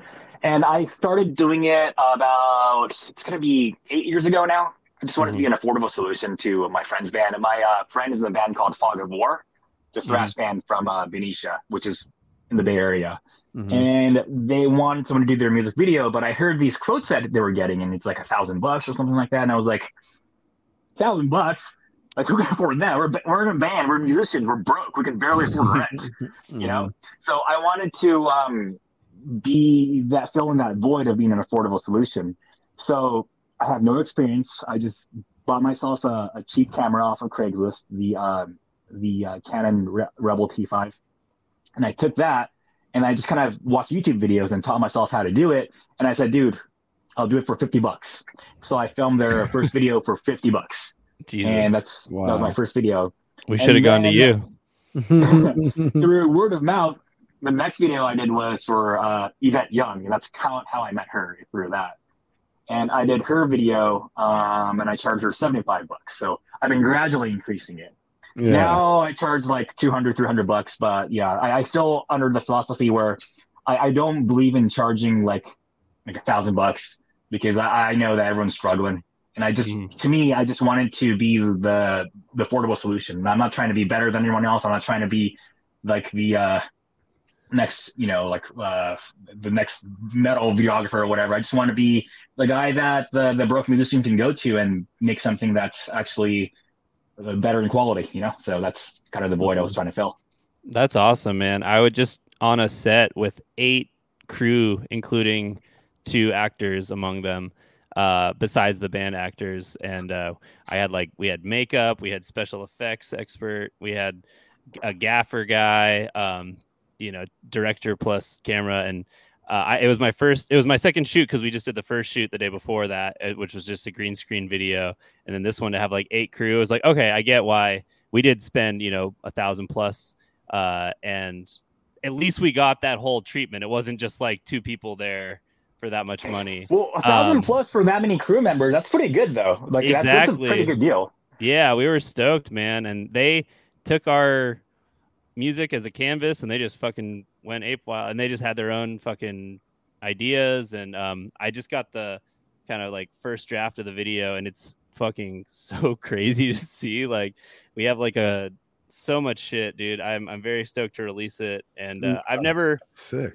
uh, yeah, dude, I, I this is my first music video or first pair of videos, so I'm very happy about it. Um, Oh yeah. but I would definitely like hit you up if I was not in a band where we they had previously worked with these directors and they eh, the, the production company. So I was like, all right, well, you know, we're, should, I would say that if people have that opportunity, they should definitely go with that more professional solution. I'm definitely more for like the intermediate amateur. Like I'm just a guy with a camera, you know. So if you can afford it, if you want to go for something like pro pro grade, you, sh- you should definitely go for it. But if you can, if money's an issue, time limit's an issue, I can, you know, I can do something for you. So that's kind of the board I'm kind of trying to stay in, not necessarily Yeah. trying to be like there there are a lot of bands where the music video is not their priority and then there's some bands where they use that as an outlet for a lot of creative energy. And so i can see a lot of bands just being like well it's just part of the usual release cycle where you have to film something. Let's do it. But uh yeah i think we are a little bit lucy is a little bit more like we have we're, we're into the the artistry or the the theatrics a little bit so that's cool to explore that side but yeah, man. Um, respect to the videographers, man. Seems like hard work. I was Yeah, so I did the video for Accolades, which is our uh, single that came out last month Mhm. uh, for Tegmentum. Oh, yeah. And then that one was a shitload of work, and I I've, I spent uh, several months on that thing. And um, yeah, speaking of true crime, it's kind of funny because uh, the introduction, that first minute of that um, song, is inspired by this TV series called uh, True Detective. oh shit. Yeah, yeah, yeah, yeah. And they had that cool intro section where the credits come up and there's like overlays and different images. So that's what we kind of imi- mimicked for uh, accolades. So Ah, Yeah. Nice. nice. Kenji, actually, one thing I wanted to always ask you because I know that um, you know, watching you in ontogeny and stuff, the uh, the bass that you play is very interesting, and I've no, oh yeah, I've always been like I remember seeing it when uh, like I was with Anthony. He's taking a piss right now, but I was Anthony watching it, and I'm uh, and my whole life watching. Yeah, Anthony, what do you have to say about it? Um, but seeing that that bass, like, is it? It almost looks almost like a like a war Chapman sticky Warr guitar style bass. Am I right? so Or you nailed it. It's a it's a Chapman stick. So this the bass I play is called NS stick. It's a Neil Okay. Steinberger Chapman stick. Okay. So Steinberger, in case people the original that is it the original Steinberger from like Cynic Yeah. days back in the day? Yeah, oh my exactly. god. Yeah, the Oh, cool, cool, Steinberger, cool. the headless guitar. So Yep. Steinberger is a headless guitar. Um, Yeah. And it's nothing to do with Steinberg. It's it's a Steinberger, and that guy Ned Steinberger and Emmett Chapman decided to collaborate on an instrument. And what I have Okay. the NS stick is let me see it. the uh, Look at this thing. is this this thing is the uh, creation of this That's thing. Yeah, so eight sick. strings. How, what's it tuned to? What's the what's the tuning? Um, it's fucked up tuning. I forgot what it was. It's an A flat something. There's too many strings. Okay. this thing. No, it's Yeah, a yeah, flat, yeah. E flat, A flat, E flat, and just kind of goes up that way. Okay, okay, got it, got it. Nice. Yeah. So it's kind of like a drop tuning. Uh, yeah, or- so it drops. Yeah, there's two drops on this thing. Oh, two drops. And the nice. reason, yeah, and the reason why I do that is because uh, I don't really use this bottom. I don't know if you can see, but this bottom string right here, this Yeah, yeah. one is just very way too loose. So it's just Yeah. kind of more. I use it as more as a percussive instrument. So if it's too high, it just kind of gets in the way, and it's you know it's such a. If there's too many strings on here that I have to really worry about muting the other strings. So Yeah. keeping this kind of loose on a lower lower tuning kind of helps with that. So it just kind of wobbles and stops. And when I need it, I'm actually using it as a fret. I'll never play this as an open because it's it's so low you can't hear it anyways. So Mhm. that's what It's, that is. so eight is it eight strings? it's eight strings. Yeah. Damn, crazy. No, you're ahead of your time with that shit, man. I mean, I see like bass players trying to, uh, you know, kind of experiment with stuff like that, and I know that um, watching you back in like a long time ago with the ontogeny and seeing videos, I was like, like Nate would text me like, "We have a new video out," and I'd watch the video, and I'm like, "What the fuck is the bass player playing? I have no idea what the fuck that is." And it's another thing I wanted to get into is like you said, Steinberg Steinberger, right? That was Yeah. the original. Um, how lucky was I, I can't even fucking think of the name. I have one right here. Steinberg. Uh, uh, what's the new headless guitar? This one. Uh, Stein, Strand. uh, Strandberg. Strandberg, Steinberg, Steinberger, and Strandberg. And Strandberg's is still like, oh, we'll do one too, dude, with the headless, and you're gonna, and then you kind of like get confused on like what was the like, you know, I thought it was the same thing that Cynic was using back in the day. I was like, oh, it's the same. It's like no, it's a Swedish mer- version of the guitar. But um, did you have that custom built that thing? Because Mm. I've never seen one of those. No, so the story behind how I came across this thing is at the time I was looking for an extended range bass. So I was looking Oh. for a five string bass. I go Okay. on Craigslist, and the cheapest five string bass was like two grand or something like that. And I was like, uh, Uh-huh. I don't have that money. I keep Yeah. looking, and then I just type in extended range uh, bass. I, I drop the five, and then this thing comes up. And I'm like, what the fuck is that thing? I gotta go see it. So I go see it, and this guy shows me this guy here. I'm like, what the fuck is that? That looks like a broom. What the hell is this? I'm like, that looks so stupid. I want it. So yeah. That's awesome. I mean, for me, uh, the seven string was the uh, what's his name? God damn it, Jeff. Uh, Brain Jeff Drill six feet under. Jeff Hughell. Yeah, like I remember seeing him back in the in the day, like playing for what was the band's Anthony back in the day? He was playing a seven string bass. I mean, before Vi- his main band, Oh, mutilated Brain Drill? or mummif- mummification Oh, modification, yeah. and then like and then like seeing him in brain drill and stuff, and he was doing a bunch of tapping stuff, and I'm like, oh shit, a seven string bass, that is some next level shit. You know, I never, I I I seen you know Tony Levin play with the Chapman stick on you know King Crimson and stuff like that. Yeah, can hear but uh, yeah, all the like the the opportunities that are there with that. So you could play it like a normal bass, and then you could do tapping, and you can do all the cool things on that. What's the, the highest string on that? That's almost like that's like like the highest two strings are almost like uh guitar strings, right? Yeah, yeah. So if you look here, there's four pickups. So I can technically send this thing out to um, four different outputs. Give me a second. Okay. Sorry, my, my phone was bugging up. Yeah, so it's the two different inputs. So I can technically send the top four strings to a guitar amp and the bottom amp. four to a bass amp if I want to do something Yeah, crazy like that. So there is that Oh, option. yeah. But it is, I am in the gu- guitar register on top, the top. That's very cool, man. What I do, what other people don't do, is I use these capos. Mhm. So Yeah, yeah. if this puts me in any tuning I want. So Narcotic Wasteland plays in two different tunings. We have their guitar change. Tegmentum is its own tuning. So while everyone's kind of like hustling around, change, change tuning, all I got to do is, all right, You're like, all right. yeah, I'm done. Yeah, yeah. exactly. So That's makes awesome, my life man. easier. That's really Have- cool. Have you seen the the ZZ Top guitar uh, bassist play the like The seventeen? one flips around. Oh, yeah, no, well, Yeah. it's it's got like It's the- thirty strings on it. The ZZ Top. At one. that point, Yeah, yeah. Why, don't- why don't you just play a harp? Yeah. Yeah. For yeah, for uh, frickin' La Grange, it's all dun, dun, dun, he's all dun.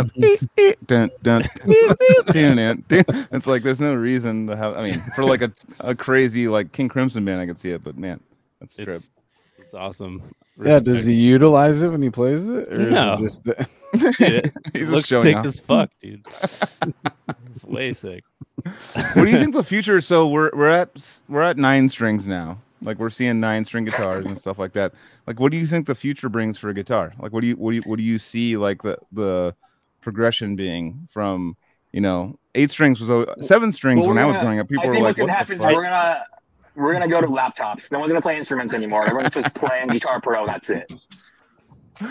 Yeah. My my, my guess was I, earlier. I would, I, I You go- would, go ahead, I would Mike. say that he's exaggerating, but I don't think he is. Um, yeah, I, I wouldn't be surprised. I mean, it started with the drums.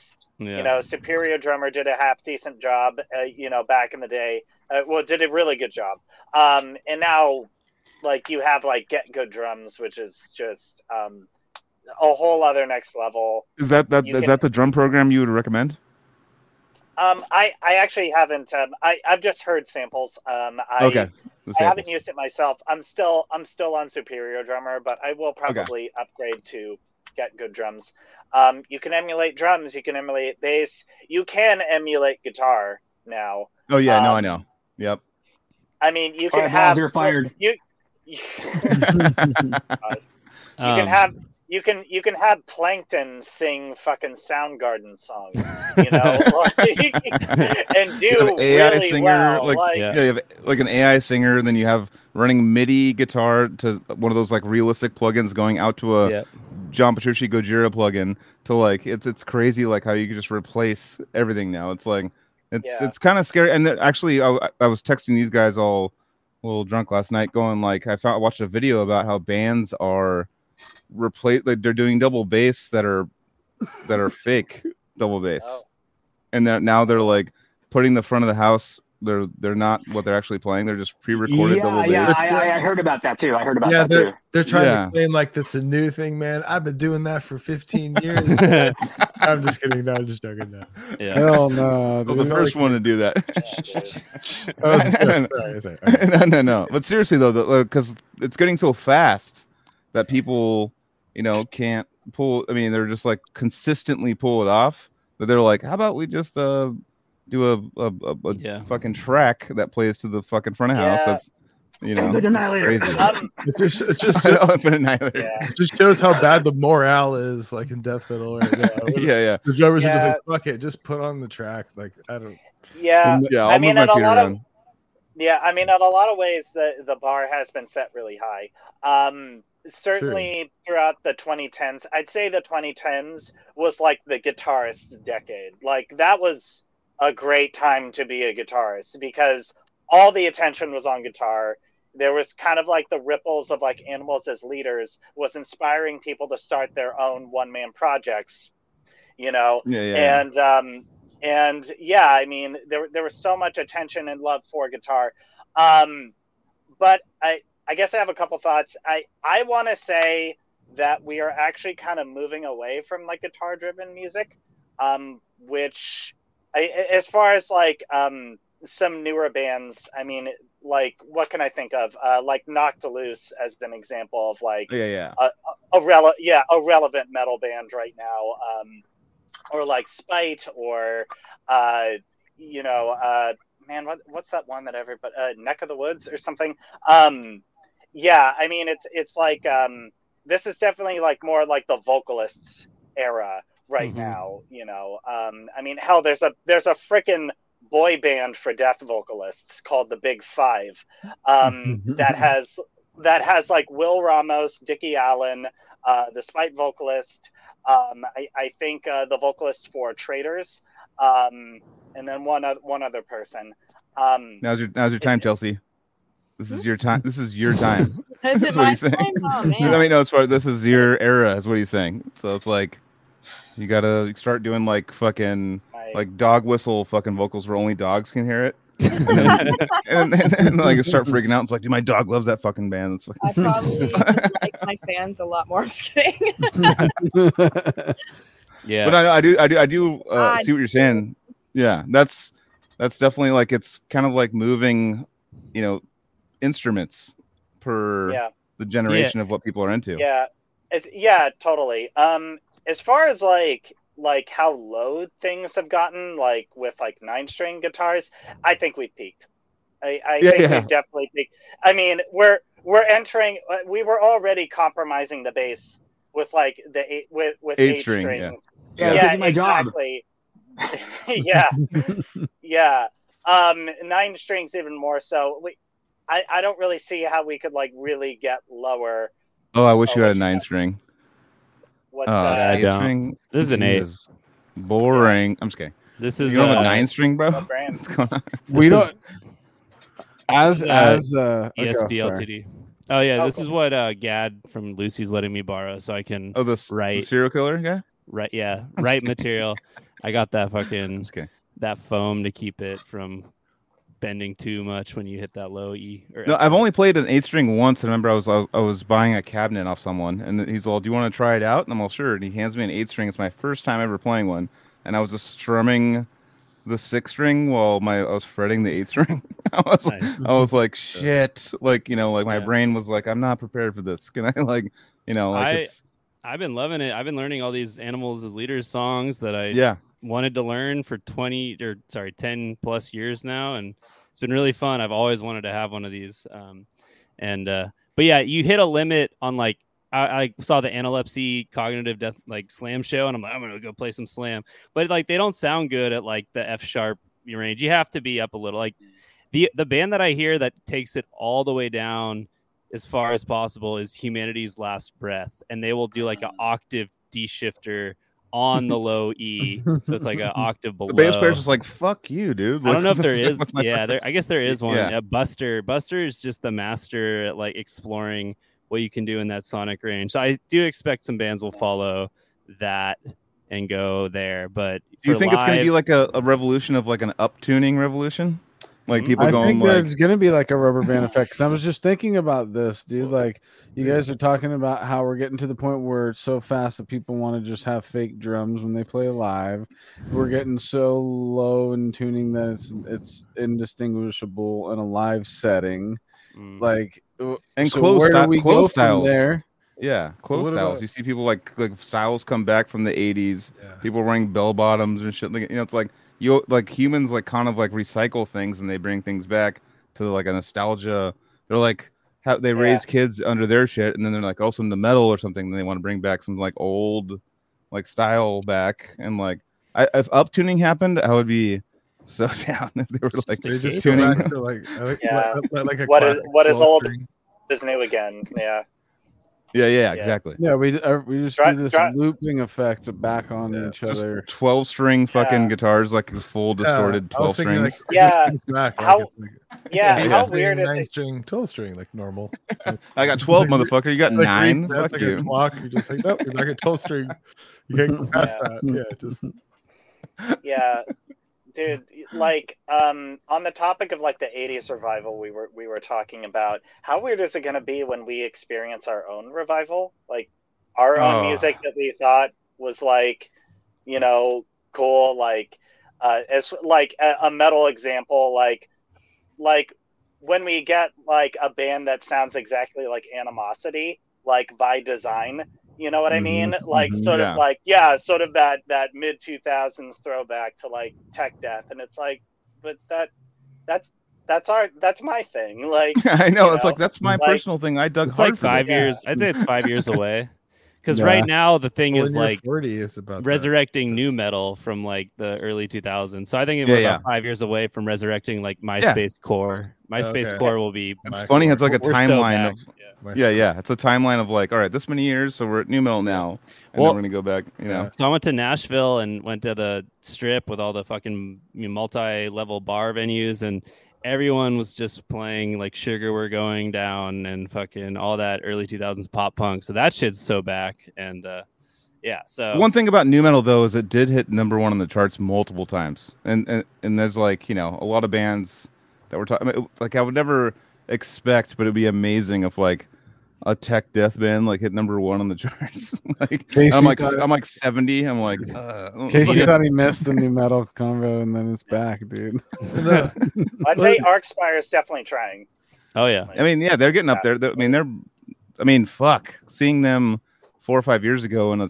tiny little room, and then they came back and they literally played the biggest show in Santa Cruz death metal history. I want to say it was probably 800 people um, for Santa Cruz, you know, which doesn't give a shit about metal in general. I mean, people travel to come here because they want, oh, let's go. You want to go to the beach and watch a band? That's like, it's not the the town itself doesn't care, but they like went from the small room, sold out immediately, and they're like, "Oh, let's go to the big room." That sold out, and I was like, "What the fuck is going on here?" They're all, the onto something, you know, for the tech style, because you wouldn't expect that to like to They, uh, sell they- out. Program their kick tracks. No, I'm just kidding. They program their fucking low G string, dude. oh, that's the band that's been doing it this whole time. Damn it. Uh, they're they're legit. No, No, they are legit. legit. I've heard they're great live. You He know. uh he borrowed Naveen's no wait yeah he borrowed Naveen's drum module on that tour when his kick module Oh, failed nice. so Oh, yeah. definitely uh that yeah, was the Naveen's- Dodge. That yeah was the Dodge, and then the, the the sound guy was just all right. We'll replace the kicks. and- yeah exactly I'm just kidding. um but uh, hey, no, I cool. just- That's- yeah I want to just shout out you guys for bringing an insane extremely progressive extremely technical death metal set to the stage like congrats Michael it's been I don't know how many years for the project but uh yeah it must be exciting to finally be debuting with the the new lineup and everything Thank you. Thank, Yeah. thank you. Yeah. Yeah. Um, I think it's. I, I, I had this feeling yesterday that I think my anxiety is finally turning into uh, excitement now. Um, it, just sitting with the material and and feeling confident with it. It's like I, like I don't know, just trying to remind myself to like have fun with this because um yeah it, it has been a long it has taken a long while to get here and um uh you know i i i think that this is just a good opportunity to sort of um show everybody what we got, and you know, um, it's uh, I guess it's only up from hill from here. I, I Mhm. suppose. Yeah, yeah. Um, And yeah. Uh, yeah, my always- feeling, my feelings about it are very complex, but you know, yeah, no, I, I, I appreciate that. Thank you. my guess is that you'll do these four shows and you'll get into the swing of it right as it ends, and then you'd be ready for a full tour that won't be happening. Yeah, sheesh. Yeah, I know. Yeah, I, I don't have too much touring experience, but that has happened. Uh, Mhm. That that has happened. Uh, I after going on a short five day one one, the first time I toured ever, uh, on that fifth day, I was like, okay, I get it now. like, Yeah. Mhm. oh yeah, okay, oh okay, so that's what this is about. All right, cool. And then and then it's over. Um, yeah. It, um, the one I did after that ended up being longer, and then uh, it was cool to sort of experience getting past that. Um, you know that five day hump. Um, it, Ken Kenji puts it pretty well that it's like the first five days pretty much just suck, uh, or they they can suck. Uh, Why did they suck? I said that um, I, I, it works for me too because I'm a slow starter myself. I, it takes like three shows for me to get warmed up, and from then, mm. yeah, like you guys said, like I'm ready to go. So, yeah, this I'm gonna be ready to go right after right as Tegmentum's ending. Mm. Yeah, but of course, you know, there's it's much safer to start with four days than it is to start with fucking yeah four so weeks i keep whatever. telling them you know it's it's i wanted this these this four run the four day run to make sure that we're not going to kill each other. Because we know each other we're mm. cool but we're different. We're stuck in a van for like a long span of time Mhm. that's when uh, the real demons come out and we'll see who makes it out Oh alive, you yeah, know? it's true. i don't know you It's might true. see me on that uh on that uh jcs whatever youtube show next I didn't know. They didn't shower. I told them to shower. yeah. Now we'll we'll take good care of you in Long Beach for sure. I think you guys are playing just before us, so you know Yeah. we'll we'll be happy to follow you up. And I mean, I'm nervous as fuck playing after Andrew. I'll be honest. Like, I don't want to follow him. That's like you know bad. Yeah, everyone's gonna fucking hate you. No, I'm just kidding. Like, what, dude, But- you're gonna kill it. but It's gonna be I- fine. Those are I'm- the positions that make you kill it, dude. I'm I'm extremely excited, and actually, Yeah, I'm, yeah. I'm, I'm I'm pretty pumped. I haven't played since our tour ended last month on the 16th, so it's been like over a month now, and I'm like aching to get back. Um, and I'm very excited to play with Andrew back to back, and I'm just so happy he's he's playing drums and Yeah, me too. Still killing it. And Good dude. um, and he sounds great as you all do on the record. So you guys, you gave me that advanced stream, so I checked it out. So yeah, it's, I mean, it's going to appeal to a lot of prog heads. Definitely, you know, like we we share a lot of you know similar circles and influences. The the projects I'm in with you guys. So I'm hoping that we can do some more shows in the future. And uh, it was an honor to get to you know give you guys a little platform because yeah, you guys are gonna be, you all are gonna be making some fucking ripples in the the cosmic prog sphere. So give me give me a little bit on how you pick cosmic for your descriptor verb or adjective, I guess. So Yeah. Uh yeah, totally. Um the the focus on the the cosmic component um is kind of more like a it I I well I love I love horror a lot and um the, there's a cosmic horror component to the the the way that I, I think about writing uh, writing the music. Um, so, you know, there it, it starts from a very personal place of trying to communicate what I'm what I'm experiencing internally. Um, uh, you know, I, I do, uh, you know, I mean, I do have, you know, I do str- have my struggles with uh, depression, um, anxiety, um, you know, and uh, and so, you know, there have been many points in my life where my, you know, my mental health has kind of been, you know, a bit of an unknown, um, where it, it it's hard to anticipate, you know, anticipate changes. Um, like uh, Kenji and I did this did this thing where we got together and we talked about the record, um, and we and we filmed ourselves doing it, and and I, I go into uh, what it's like, you know, to like be in the middle of and then be on the recovery side of a depressive episode. That you know, the, there is no trophy you get from recovering from a depressive episode. There, there is no Mhm. pat on the back that you get for doing it. You really only have this brief relief, which is replaced by the fear of that depression returning again Mm-hmm. and and uh, and I try to in, I try to represent that struggle with depression in the context of cosmic horror. Hmm. That you know this you know that you know struggling with this unknowable force that that I struggle to anticipate. Um, you know, uh, that is the that is uh, the theme of uh, the project um, up to this point. Uh, that is the theme of our record, Evolvement. Um, passage passage I wrote uh, from a from a similar perspective, um, finding myself in in the throes of a very deep, dark place, getting out of that and recovering. Um, the the end of that album for me being this uh, this um I don't know it, this like acknowledgement of like embrace embracing my shadow, um, acknowledging that it's there and it's real, and choosing wellness, knowing that at some point you know at points in my life this this shadow will emerge every now and again. Um, evolvement is basically about when that lesson is forgotten. Hmm. Evolvement is the name of the new album. Yeah. Yes, yeah, yeah. The, it, it's the name. Of, it's the name of the new album. Um, it just repre- represents this time in my life. I had a lot of momentum. I had a lot of things to be happy about, um, Mhm.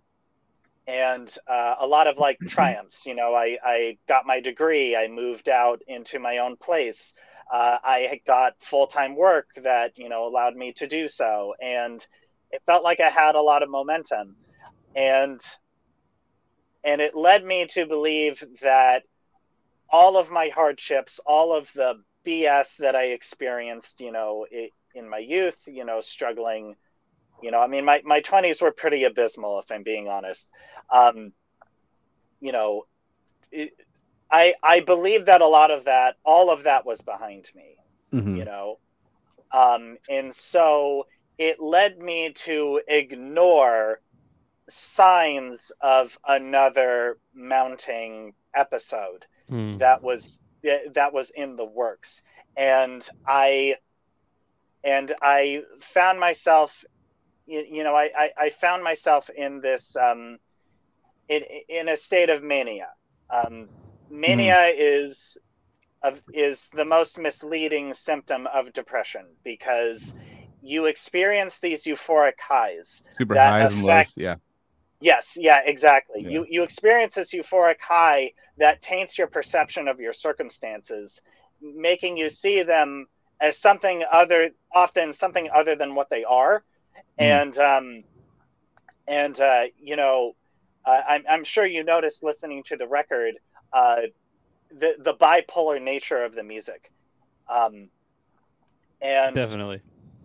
yeah what what i what i hoped to do uh, when writing that record was to like condition the listener to to accept more of the dark aggressive um, the more uh, dark aggressive sounds that pretty much dominate the end of the record. I mean, the end of the record is like almost like a you know tech death dissonance warship um, kind of uh, kind of sound, um, and that's how it felt for me um, at that point in my life. That um, a lot of uh, you know a lot of the um, the warning signs that I was you know well that I now see as warning signs of you know Mm. my mental health my mental health you know taking a dive um, I didn't see it that way and I thought that perhaps it was like um, you know a lot of this uh, you know I, it- it's hard to it's hard to describe um, but I you know uh, moments where I felt, um, you know, resentful of my circumstances. You know, um, when, like I said, the momentum I felt like I had when those rose-colored shades started to come off, and I started to see my circumstances. it- When I started to see that I wasn't really where I wanted to be, Mhm. um, I I actually wasn't really close to where I wanted to be. Um, a lot of those prior accomplishments just meant less and less to me, and it made me very resentful, and it sort of sent me spiraling. You know, um, it, it it sent me spiraling. Um, you know, fe feeling like I, I couldn't really like trust my instincts, um, feeling like I couldn't really trust myself, uh, uh, and and uh, you know I didn't see this as being like the warning signs of a depress of a depressive episode um, until it was too late, and and I try to communicate that with the music. I I tried I yeah I try to communicate that with the music. And there's and there's a question that I'm, you know, that I might pose a listener, um, when listening to this record, um, as they're conditioned with the more darker stuff that like if by the time that you notice that something is wrong is it too is it already too late Ah, interesting. you know yeah yeah um That's- you know really really the the positive energy and the negative energy on the record they're, they're really one and the same you know um yeah uh, I, I know I went off on a bit of a tangent there, but I hope Good, there was a Yeah, I hope that I hope there was a thread. yeah. No, I mean, uh, I'll just muted. I'll just follow that with uh it is there is a very obvious like I was prompted by uh, uh Kenji giving you giving me the like the one sentence descriptor of of how the album takes its shape like that. And then I was like oh he's not fucking kidding. Like it really starts like happy and gets sad or you know to use two simple words. And uh I I now will will have to listen to that with that question. Um, but the first time through, I would say, um, oh man, that's too hard for me. I'll have to listen to it. It's not something I can. It's a hard question. It's an Yeah, interesting. use that filter. Use that filter from what you just heard, and then put it on the Yeah. music you've heard. Yeah, Yeah, yeah. But I definitely see some hardcore fans are gonna, you know, um, are gonna take that to heart and like think about it a lot because, um, there will music be is some a- is- hardcore it's a- for this. it's a therapy. You know, like I've talked a million Yeah. times, and I've even like I've I've Yeah. you know I even go to therapy, and I've talked to you know therapists about it. They're like, oh, they like know studies about metal and like how it helps. Like it's like, oh, that's great. That's metal's great. they're like they're like psyched on it. They're like, fuck yeah, that's a really Yeah. good form of expression. That's really cool. And I was like, what? Yeah. Why, why isn't this like normally told to be? I mean, because like, oh no no, but also too, really, you know, basic pop music's great too. So just listen to that. I'm like, first Sure, of all, yeah. there's there's a there's a an outlet for people to like get into and then like release. It's like that's amazing, you know. To me, mm-hmm. yeah absolutely it, it, it's a it's a great way to like explore like negative emotions in a very safe way yeah. like that, that's always And you been, feel like you know my, great my after you go to a show. You you feel you see a show or see like listen to a great aggressive album and stuff, and you're kind of like you're smiling, like you you're get like the "Damn." sense of community. You know, everybody else. Yeah, is- yeah. You could s- tell they're doing the same thing. You know, Yep. Your, your feelings are justified. You all, yeah. Let off some steam, Yeah. literally. Yeah, I mean it's all music, you know. It's like like ain't like rock is like the same way, but it's just you know, death metal or crazy That's metal, true. whatever. It's just like a more intense version. Like it's Yeah, all, yeah. It's all the same. Like you know, it's it, it shouldn't be such a like. It's just so funny. It's like It's not genre based. Like yeah, like you know, like it, it- it's funny, like how like crazy movies or or like even horror movies are kind of like like more accepted than like how like crazy like extreme music or death metal is compared like in the music industry. You know, Yeah. it seems like a little bit, you know, like it's like they're still in the theaters, the horror movies, or maybe not, but depends. But like often they're playing alongside all the blockbusters and everything, and like death metal is like not portrayed necessarily the same. Like I mean, just because I guess uh, like It's the it's vocals. kind of always been, yeah, yeah, totally. It's the It vocals. always That's comes all it down is. to it, dude. It's, down to the It's the- vocals. I know. People always like our whole life. Yeah. People have been like, the music's really good, but I don't understand the vocal. It's like, all right, dude. Well, you're that, that you're coming from, but also it comes from people from backgrounds that only listen to lyrics and they care about lyrics more than music. They're not like listening to music. They're listening. I mean, it's the whole band. They're listening to music, but they're not listening to like the the rhythms and things that they don't care about that. They want to know how, like they want vocals and lyrics to make them feel a certain way. And But so they're like, Chelsea they're so and I have accepted that, and we say fuck that. We were gonna still fucking do what we do because that's what we do. Exactly. Like for example, I also do a lot of like jazz and it's not that Yeah. I can't clean Nice. sing. I do quite a bit of it, like a lot of R Mhm. and B stuff, uh, session work. Yeah. Um, but I love metal, so that's why I do it. Mm-hmm. That's awesome. Yeah, yeah. It's And we do- definitely we do it for the metal heads, not the people who don't listen to metal. It's like Exactly. Well, there's If you- people that like I've run into people that like they're into metal. They're like, I'm into metal. I like these couple metal bands. I like you know. like your death punch. No, I know. That's, uh, I don't- my fiance is the same way. I don't want to talk shit because Like, she's the same way. deserved- She, but she's a singer though. She's a she's a singer though. She's an actual like like a soul singer. She's like got like insane vocals. But like she for before her soccer game, she listens to like you know pop metal. That's like to get her in the mood. You know, it's very like she she didn't take the rabbit hole we took down in metal and stuff. So I like I watch her and I listen to it with her, and I'm like, fuck yeah, I get get it. You know, like whatever's getting you there. But like she is focused on the the vocals and what like the anger of the vocals. She's like, all right, they're a little bit more angry now. It's like, but the music is like with more aggressive music is is kind of like it's a everyone's kind of equal a little bit in, in more aggressive music. It's not just the it's not Mariah Carey just going like like you know it's like everyone together like creating this aggressive sound and uh it's not focused on like what are the lyrics saying that could relate to me you know Yeah. it's not you More know it's a full instrument. but there is a layer of that Yeah. if you want to go under, you know. Oh, there is Well, for sure. If you want, I mean, if you want to go into it, definitely. And, and like what Chelsea was just saying, she was just saying it's an instrument. It's like a vocal, like in in metal vocal, like that's just guitar, bass. You- You're playing the vocal It's a- chords. All right, you're playing. The, it's like it's kind of like a it's an instrument Percussive, of yeah. It's just like a Yeah, I've always considered vocals and metal to be percussive instrument. Yeah. definitely, definitely. It's like another drum, but yeah, it's totally. It's a trip, man. It's it's just a completely different way of looking at music, and people that have been programmed to listen to the top things that are coming out, they're just you know, it's like oh, uh, the voice or like um, you know, like a you know, like the, the those those competitions of the singers. So it's like yeah, in, in, in death metal vocals it's like the timbre of the voice like so like the sound and like the expressions of like the growls or like the things that you think of as opposed to like like the actual tone or melody like in terms of the harmony you know Mhm. so Yeah. like for example Pierced From Within or something like suffocation i'm thinking of like frank's like like how he's saying the words like and how he's enunciating it in the sound of the voice the timbre as Mhm. opposed to like oh like oh is it an f sharp or an e fl- you know or yeah, whatever yeah, yeah. in terms of like you know it's like it's not necessarily like so much a note because it's like a again a percussive instrument like same thing with the drums like or Drums, you're not going to be like oh that tom is tuned like an f sharp Yeah, like an f it doesn't your sound tom's right too flat. Your tom's flat, dude.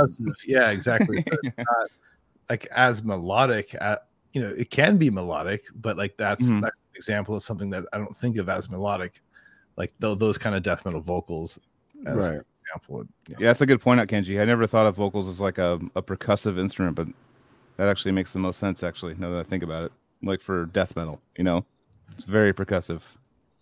Yeah, no, because my favorite band's Cryptopsy, None So Vile. I love that album. And yeah, yeah. that is like Lord Worm doesn't really sing in time, so that I don't know. Even though I say it's percussive, it's just it's not really adding to the drums. It's just making everything more fucked up. You know, like mm, when you want to say percussive vocals, the first thing I think about is Meshuggah because he does that where yeah, everything is just kind of revolving around the fucked up drums and guitar, and then we have these vocal lines that's percussive on top of that too. So Mhm. yeah, adds to it. That totally makes sense. Well, that's now my new way of looking at vocals now. I always thought of them as like a note or something or like a string instrument, but no, it's more drums than it is strings. You know, I definitely I I, can love that. play. I can play with a good drummer. You know, just Yeah, I yeah, need- I don't even need the guitars. I just need my drummer. exactly. That's awesome. I mean, it's like look at uh, the videos that you know Cheney and Naveen release, where it's just like drum and vocals and stuff, and it Mhm. works. It totally works. Like it's like a dr- drummer battle, but like in you know cohesion with each other. It's very cool. It all falls apart without it. Oh, totally, definitely. That's why Andrew's our golden boy. Kind of, kind of like yeah, hundred percent, hundred percent. I mean, oh like, yeah, he's it, the way the way that like Kenji feels about Dallas, I feel about Andrew. It's like I I will never ever ever have to like worry, you know, about like yeah, he's just like the the rock, and I think he knows it. like he, I Yeah. think he definitely he definitely knows. Yeah, a good drummer also energizes you too. Like when you have like a really good drummer behind you and you have that kick, you feel that kick in your heart and it really, really energizes you too. Like certain drummers do that to me. Yeah. I'll, I'll always feel Casey's kick in Casey my Howard. heart, dude. yeah. On that note, kick my I wanna all my life, dude. I want to shout out Aaron who's filling in for Fallujah right now and just played probably the last set of the tour, or might have like just finished ten minutes ago. I don't know, but uh, played on my drum kit, so I was able to loan out my kit for Aaron to play on the Fallujah Oh, tour. playing on drum kits. Talking about that, Andrew's gonna be playing on a legendary kit uh, for this tour because we're gonna be Oh. playing on Dallas's kit. And Is it he's the bringing, Annihilation uh, kit? Yeah, The it's Annihilation Annihilation kit? kit. Yeah, Uh, it's Annihilation kit. So, Yo, I was actually very gonna nice. ask if that kit could be used uh, for my set too. I literally was going to, because like it's hey, listen, it's Tegmentum and then Lucy and then Gorgatron and then Narcotic, and Yeah. I hear that Narcotic and Gorgatron, like Joe Joe's sharing with their drummer, right? Uh, I think I'm not too sure how that's going. I know that Tegmentum is definitely sharing with uh, Narcotic. I So don't know. Gorgatron might have their own thing. okay, because in any case, I want to just play Andrews after, or you, yeah, the the Dallas kit. The, nar- the, um, the Annihilation kit. The I want to legendary play it on that show. I'm gonna I'm gonna put my foot down on that. It's a requirement. it's like the show will not go on. and I, I'm gonna play Lash of the Slave Stick instead of our set. Yeah. nice. no, it's like it's like touring with suffocation. Like there's been times where there was like there was you know there was size or requirements of size and stuff. It was too Yeah. too much stuff on the stage, and I'd be like, "Boy, you're using your fucking bass." for-" It's like fucking thirty speakers. I'm just like I'm all burn. I'm like, oh my god. All right, well this is a little worrisome. Uh, I want to hear the rest of the band. That'd be tight. But like it was like a full vibration of the whole place. I was like, oh my god. Well, I need to do it just to say I did it. So, but like Yeah. having like like five thousand watts behind me, I'm like, I just need to try. But that's that's super fun. You got to yeah take advantage of those things and just give them five bucks. I mean, uh, I mean, uh, shout out Whiskey Pete, but he wanted us. He said, you know, use one show for the kit if possible, and I was trying to figure out what kit to use, and it sounds like there'd be an option. But uh, we should not discuss show logistics in detail on the show. We should. He's the one who asked. He's like, I, he first asked about it. Then he's like, I put my foot down. Yeah. It's going to be a requirement. And now he's like, we shouldn't be talking about this. well, I, I realize uh, if you want to get into the head of a show organizer, you think about this kind of stuff independently of how cool it is. You just got to give him be like, hey, Dallas, remember me, dude? Cali does podcast. dude. Uh, We hung no, I mean dude. it'll it'll be it'll be Pete who helps us figure it out. But uh, anyway, man, Be Kenji it's- could be Kenji. Kenji's you know got the in. I'm, just, I'm sorry. I don't want to put any pressure on anyone. Put in a good word for you. well I, I'll, I'll just i want to shout it out so like you know I, I was happy to to help the show out we we paid a dude for a custom uh flyer uh we took the That's the pretty sick. we took the materials that um, Pete got that from from like Dallas or your guys' agency or management, and then we just said, hey, take the skeleton or you know the the head skull guy, but make it more evil and cosmic and technical and progressive. Like, we used all those words, and they just like he threw this together for us for the show, so I was stoked on that. Yeah, it Little a boom. flyer.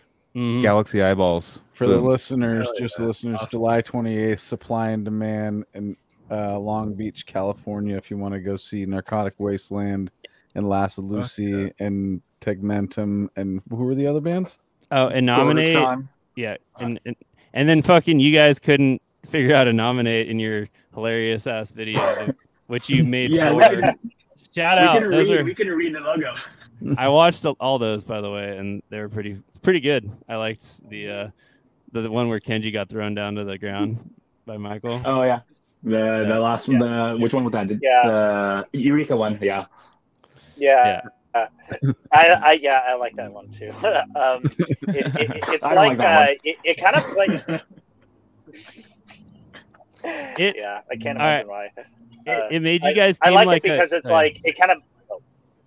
I, I was Go just ahead. gonna say it kind of plays like a WWE promo, you know, like backstage, like backstage. Vince McMahon is on a gurney, like you know, in a cast, and Stone Cold Steve Austin just breaks the cast, and he's just like Mm. ah, like fucking hits him with a with like a you know, fucking chair. I don't know. This, anyway, I thought we were more inspired that by that TikTok videos by you know that guy who just kind of walks around and smacks cigarettes Oh. off of people's hands.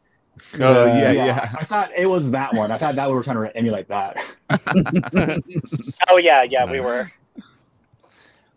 The big dude who like slaps uh, fast food out of your hands and shit like yeah, that. he's like, yeah. what the fuck you eating? Yeah, yeah. that's like that's that's That's hard. his name first. He's like, my name is blah blah. and Fuck but his this. his intentions are like They're great. He's, pos- he's, Yeah, he's, he's he's solving positive So intentions with violence. dude. So yeah, aggressive. and he did a good thing. Like balls uh, knocked that soda out of my hand. He So did he was good trying to save my life. We're just trying to have a talk at the soda machine, man. Yeah. and then Chelsea That's betrays so me. good. He's like, okay, I'm going to Eureka now. yeah. Yeah. It made you seem like a, a younger band than you really are. I was like, these could be like 20 year olds doing these skits. Like, We're so Thank you. old. yeah, I think it, Fucking it works. Fucks. Jesus. It works. keep 'cause saying that. I know. Just just keep saying that. Hey, Yeah. You gotta. I was about how like, what the fuck? I was most into music when I was like 16 to 18 or whatever. So it's like you have to be thinking about getting those fans and tapping in. So yeah, it was, it was good. I mean, I would keep making those videos. They were cool and funny. So, and uh, Funny. it's cool to hear Last of Lucy. I love the son of Aurelius, Tim and Eric spoof. That was Getting The- Oh, yeah. that was the peak of self promotion right there. Yeah, that was really Pe- good. people watch that shit. I, I had no idea that people were like, actually, because I remember they like came over to my house. They're like, "Hey, you have to do a part in it," and I was like, "Okay, like what's going on?" And they're like, "You have to stand at a phone pole and be like, fuck you, stay tech." That's all. That was my line. I always is what I fast had to say. forwarded through that part. yeah, yeah, me too. Because like you know, I look like shit, and it's like a no. But Greg, actually, that's actually how I met Greg from Allegiant. Because he, at the very end, that's the funniest part for me. Is Greg just going like looking at the computers all, fuck this, just like, it's like- and I was Yeah. like that. Okay, that got me. It was fucking hilarious. Nice. Yeah. Now Kerry got the with his headphones and. No, I have a picture the of him on my on my computer. yeah. No, I have Love my one. fucking on on the refrigerator. My oh Jesus, on the refrigerator of uh of uh my house right now. It's Carrie looking back with John Petrucci, like it's John Petrucci sitting there like playing guitar, and it's him smiling like with like a door with a diet coke, just going like we're actually we're going for my birthday in a couple days to go see uh animals and Dream Theater and Rad. all that stuff. It's gonna be fun. And Devin Townsend, that'll be cool. Have a good Well, time, see- bro. Wait, you're you're going on on your birthday? Nice. No, it's the twenty fifth. Oh, oh, okay. So Yeah, it's the middle of the week. It's in San Jose, so luckily Oso stepped up and was like, "I'll drive you guys." like, dude, I'll Yeah. be because in, it's like, you know, I'll be in Santa Cruz. Not Santa Cruz. I'll be in Santa Cruz Friday night, dude. oh Yeah. fuck yeah, I'll be Doing- down there. I'm getting all- this engaged. whole weekend. guys. Uh, Joel's birthday. I already, I Wait, you already got engaged. You're having the party. I'm having the party. Casey, oh, you why are a you fucking. saying it? What does she listen? But I know. I'm getting. No, I'm gonna fucking Yeah. propose tomorrow. I'm sure you could. I'm sure you could say it. She probably be- doesn't listen, dude. She's like, "Fuck this, just- three hours? Nah, bruh. no, no, no. She's not trying to listen. She, she's not finna to listen to this. But uh, we're gonna have it's like a bunch of like. I told her I was like the death metal is like this like weird obsession that people get into, and like for this podcast it works because we all want to talk about gear and certain albums and things. It's like you have to like once you get across that threshold. I remember being into Slayer, and then I went from Slayer to Deicide. My brother's like, "All right, well you're fucked now because this is gonna be your whole life as death metal now." I remember when I was like 18 or 19. He's like, "This is all you're gonna care about." So this is what comes next. And here we are, And I was like, years later. I'm fucking 40 coming up in a couple years. I'm like, Jesus Christ, dude. Like, you nailed it. Legend. But anyways, let's probably wrap it up. It's about three hours in. Thank you guys very Yeah. much. Chelsea's sitting outside. I know she's in the Bay Area, so it's probably not warm. I'm out actually in a Washington. I, I bought a house up oh. here, so Jesus. All Nice. right. Well, buying a house in Hell yeah. Washington, Wow. definitely. Is that colder up there? It's summer. It's like hella nice out. Fuck Is yeah. it 53 degrees? Let's, let's see what it is right now. Yeah. Yeah. I live right across from Seattle, so Mm. Okay. Okay. yeah, I'm That's always in good. the Not be though. in the city.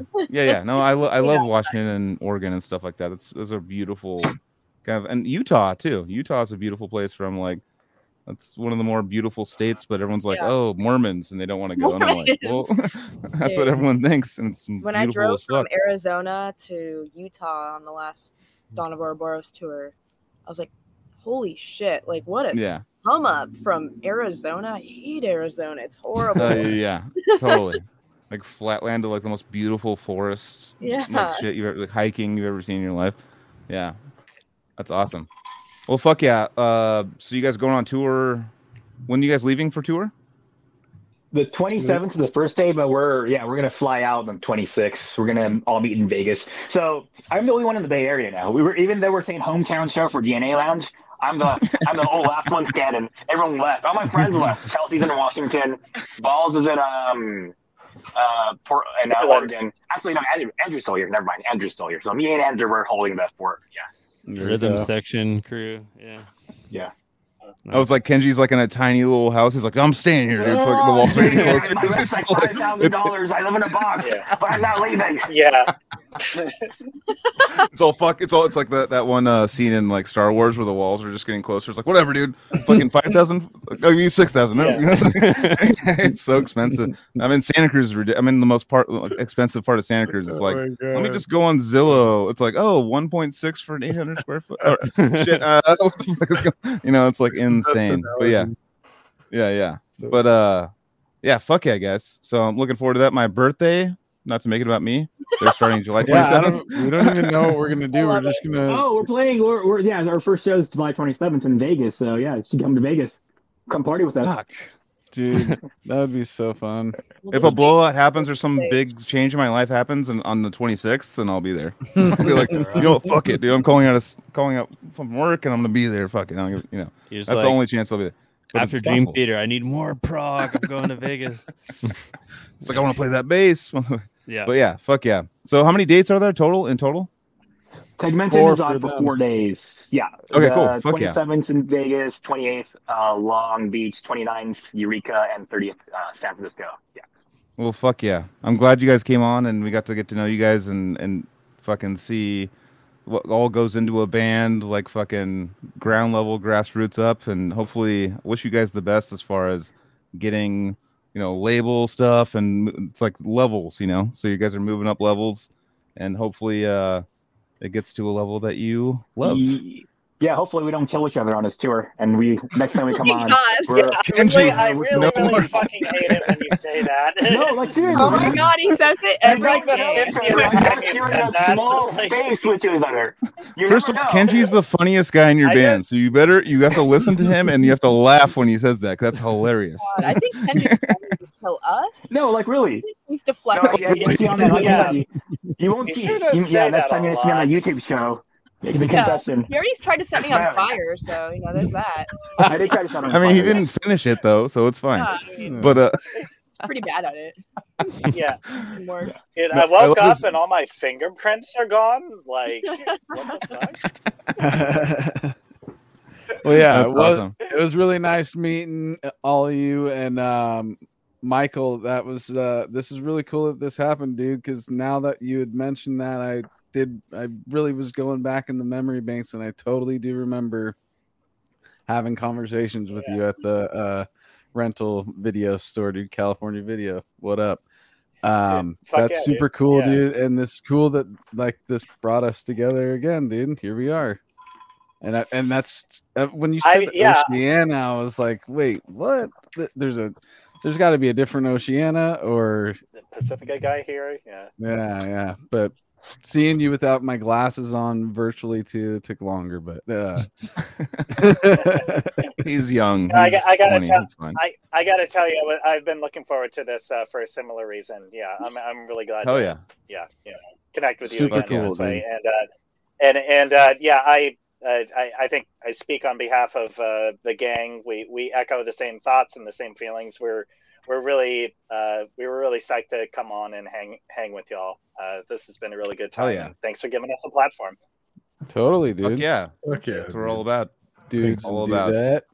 All right, we'll uh, do the plugs real quick one more time, real fast. Battleforgecoffee.com, CaliDeathPodcast.BigCartel.com, KCB forgot generator rehearsal studios.com in the beginning, but Son you of a get that bitch. now. It's all right. Um, uh, the tour flyer. What else did we? Oh, uh, Chicago Domination Fest. Um, plug uh plug you guys the listeners we love you and uh yeah next week we're gonna be just free flowing for joel's birthday i don't really know what we're gonna do we're gonna come up. I'll up with probably get. I'm gonna get random people to show up and. get some heads Scott, get some, some you said animosity. You said animosity in this podcast. Maybe like get like try to get Leo or Frank on. That'd be cool. that would be sick dude Yeah, yeah. That's that's gonna be my my uh so Goal cool yeah now. we might have So some that's funny. If you if you ever speak with Frank, tell him. So, uh, when, so I know we're trying to end. Let me just do one quick story, real quick. yeah, so, yeah, yeah. long time Okay. ago, about 10 years ago, I was at a friend's house. And at the time, I was just like sweep picking because that's, I mean, you know, 10 years ago, everyone's sweep picking, right? So I was teaching Yeah, yeah. myself how to sweep pick, and I'm just blasting it through my friend's house as a small amp. And we hear Mhm. this knock on the door. And we open the door, and he's like, hey, my name's Frank. I play in this band called Animosity. And he's, he's high out of his mind. And he comes inside the Sounds house, right. and it's like, this new album of Animals is coming out, and he grabs a guitar and just starts playing it. He's like, "What's your Oh, name?" yeah. I'm like, "My name's Kenji." He's like, "You should be in my band." Like, yeah, sure, that's cool. And we exchanged numbers, and I never heard from him again. Uh, about right. No, he hit me up about being in a band, like a stoner rock band, or no, a new death metal band. He hit me up. He's like, "Start, let's start a new death metal band." And like he was just drunk. Yeah, And then the he next was morning he's like, "What?" everybody has that story he called it But he's Dead sober. He's sober though. He's sober now, and he's Yeah. killing it. He because he had Yeah, like yeah. he was a gnarly alcoholic. So like he has a family now, and he's killing it now. And I know that he doesn't like. I've talked to him a couple times. He doesn't really like the glorification of his alcoholism because he was the gnarliest in all of music for a while.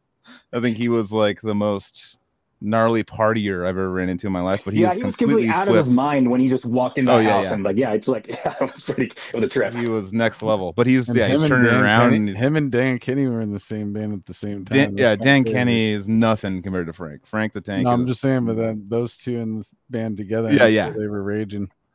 that would uh, make for a short life. All right, enough airing out their shit. We want to have them on. They can talk about it when they come on. Yeah, yeah, yeah. No, I'll hit him up. All right. Well, yeah. uh, thanks everybody for tuning in and uh, go subscribe. Tell your friends. We love you. We love Tegmentum. We will see you guys next week. Rock on. Yeah.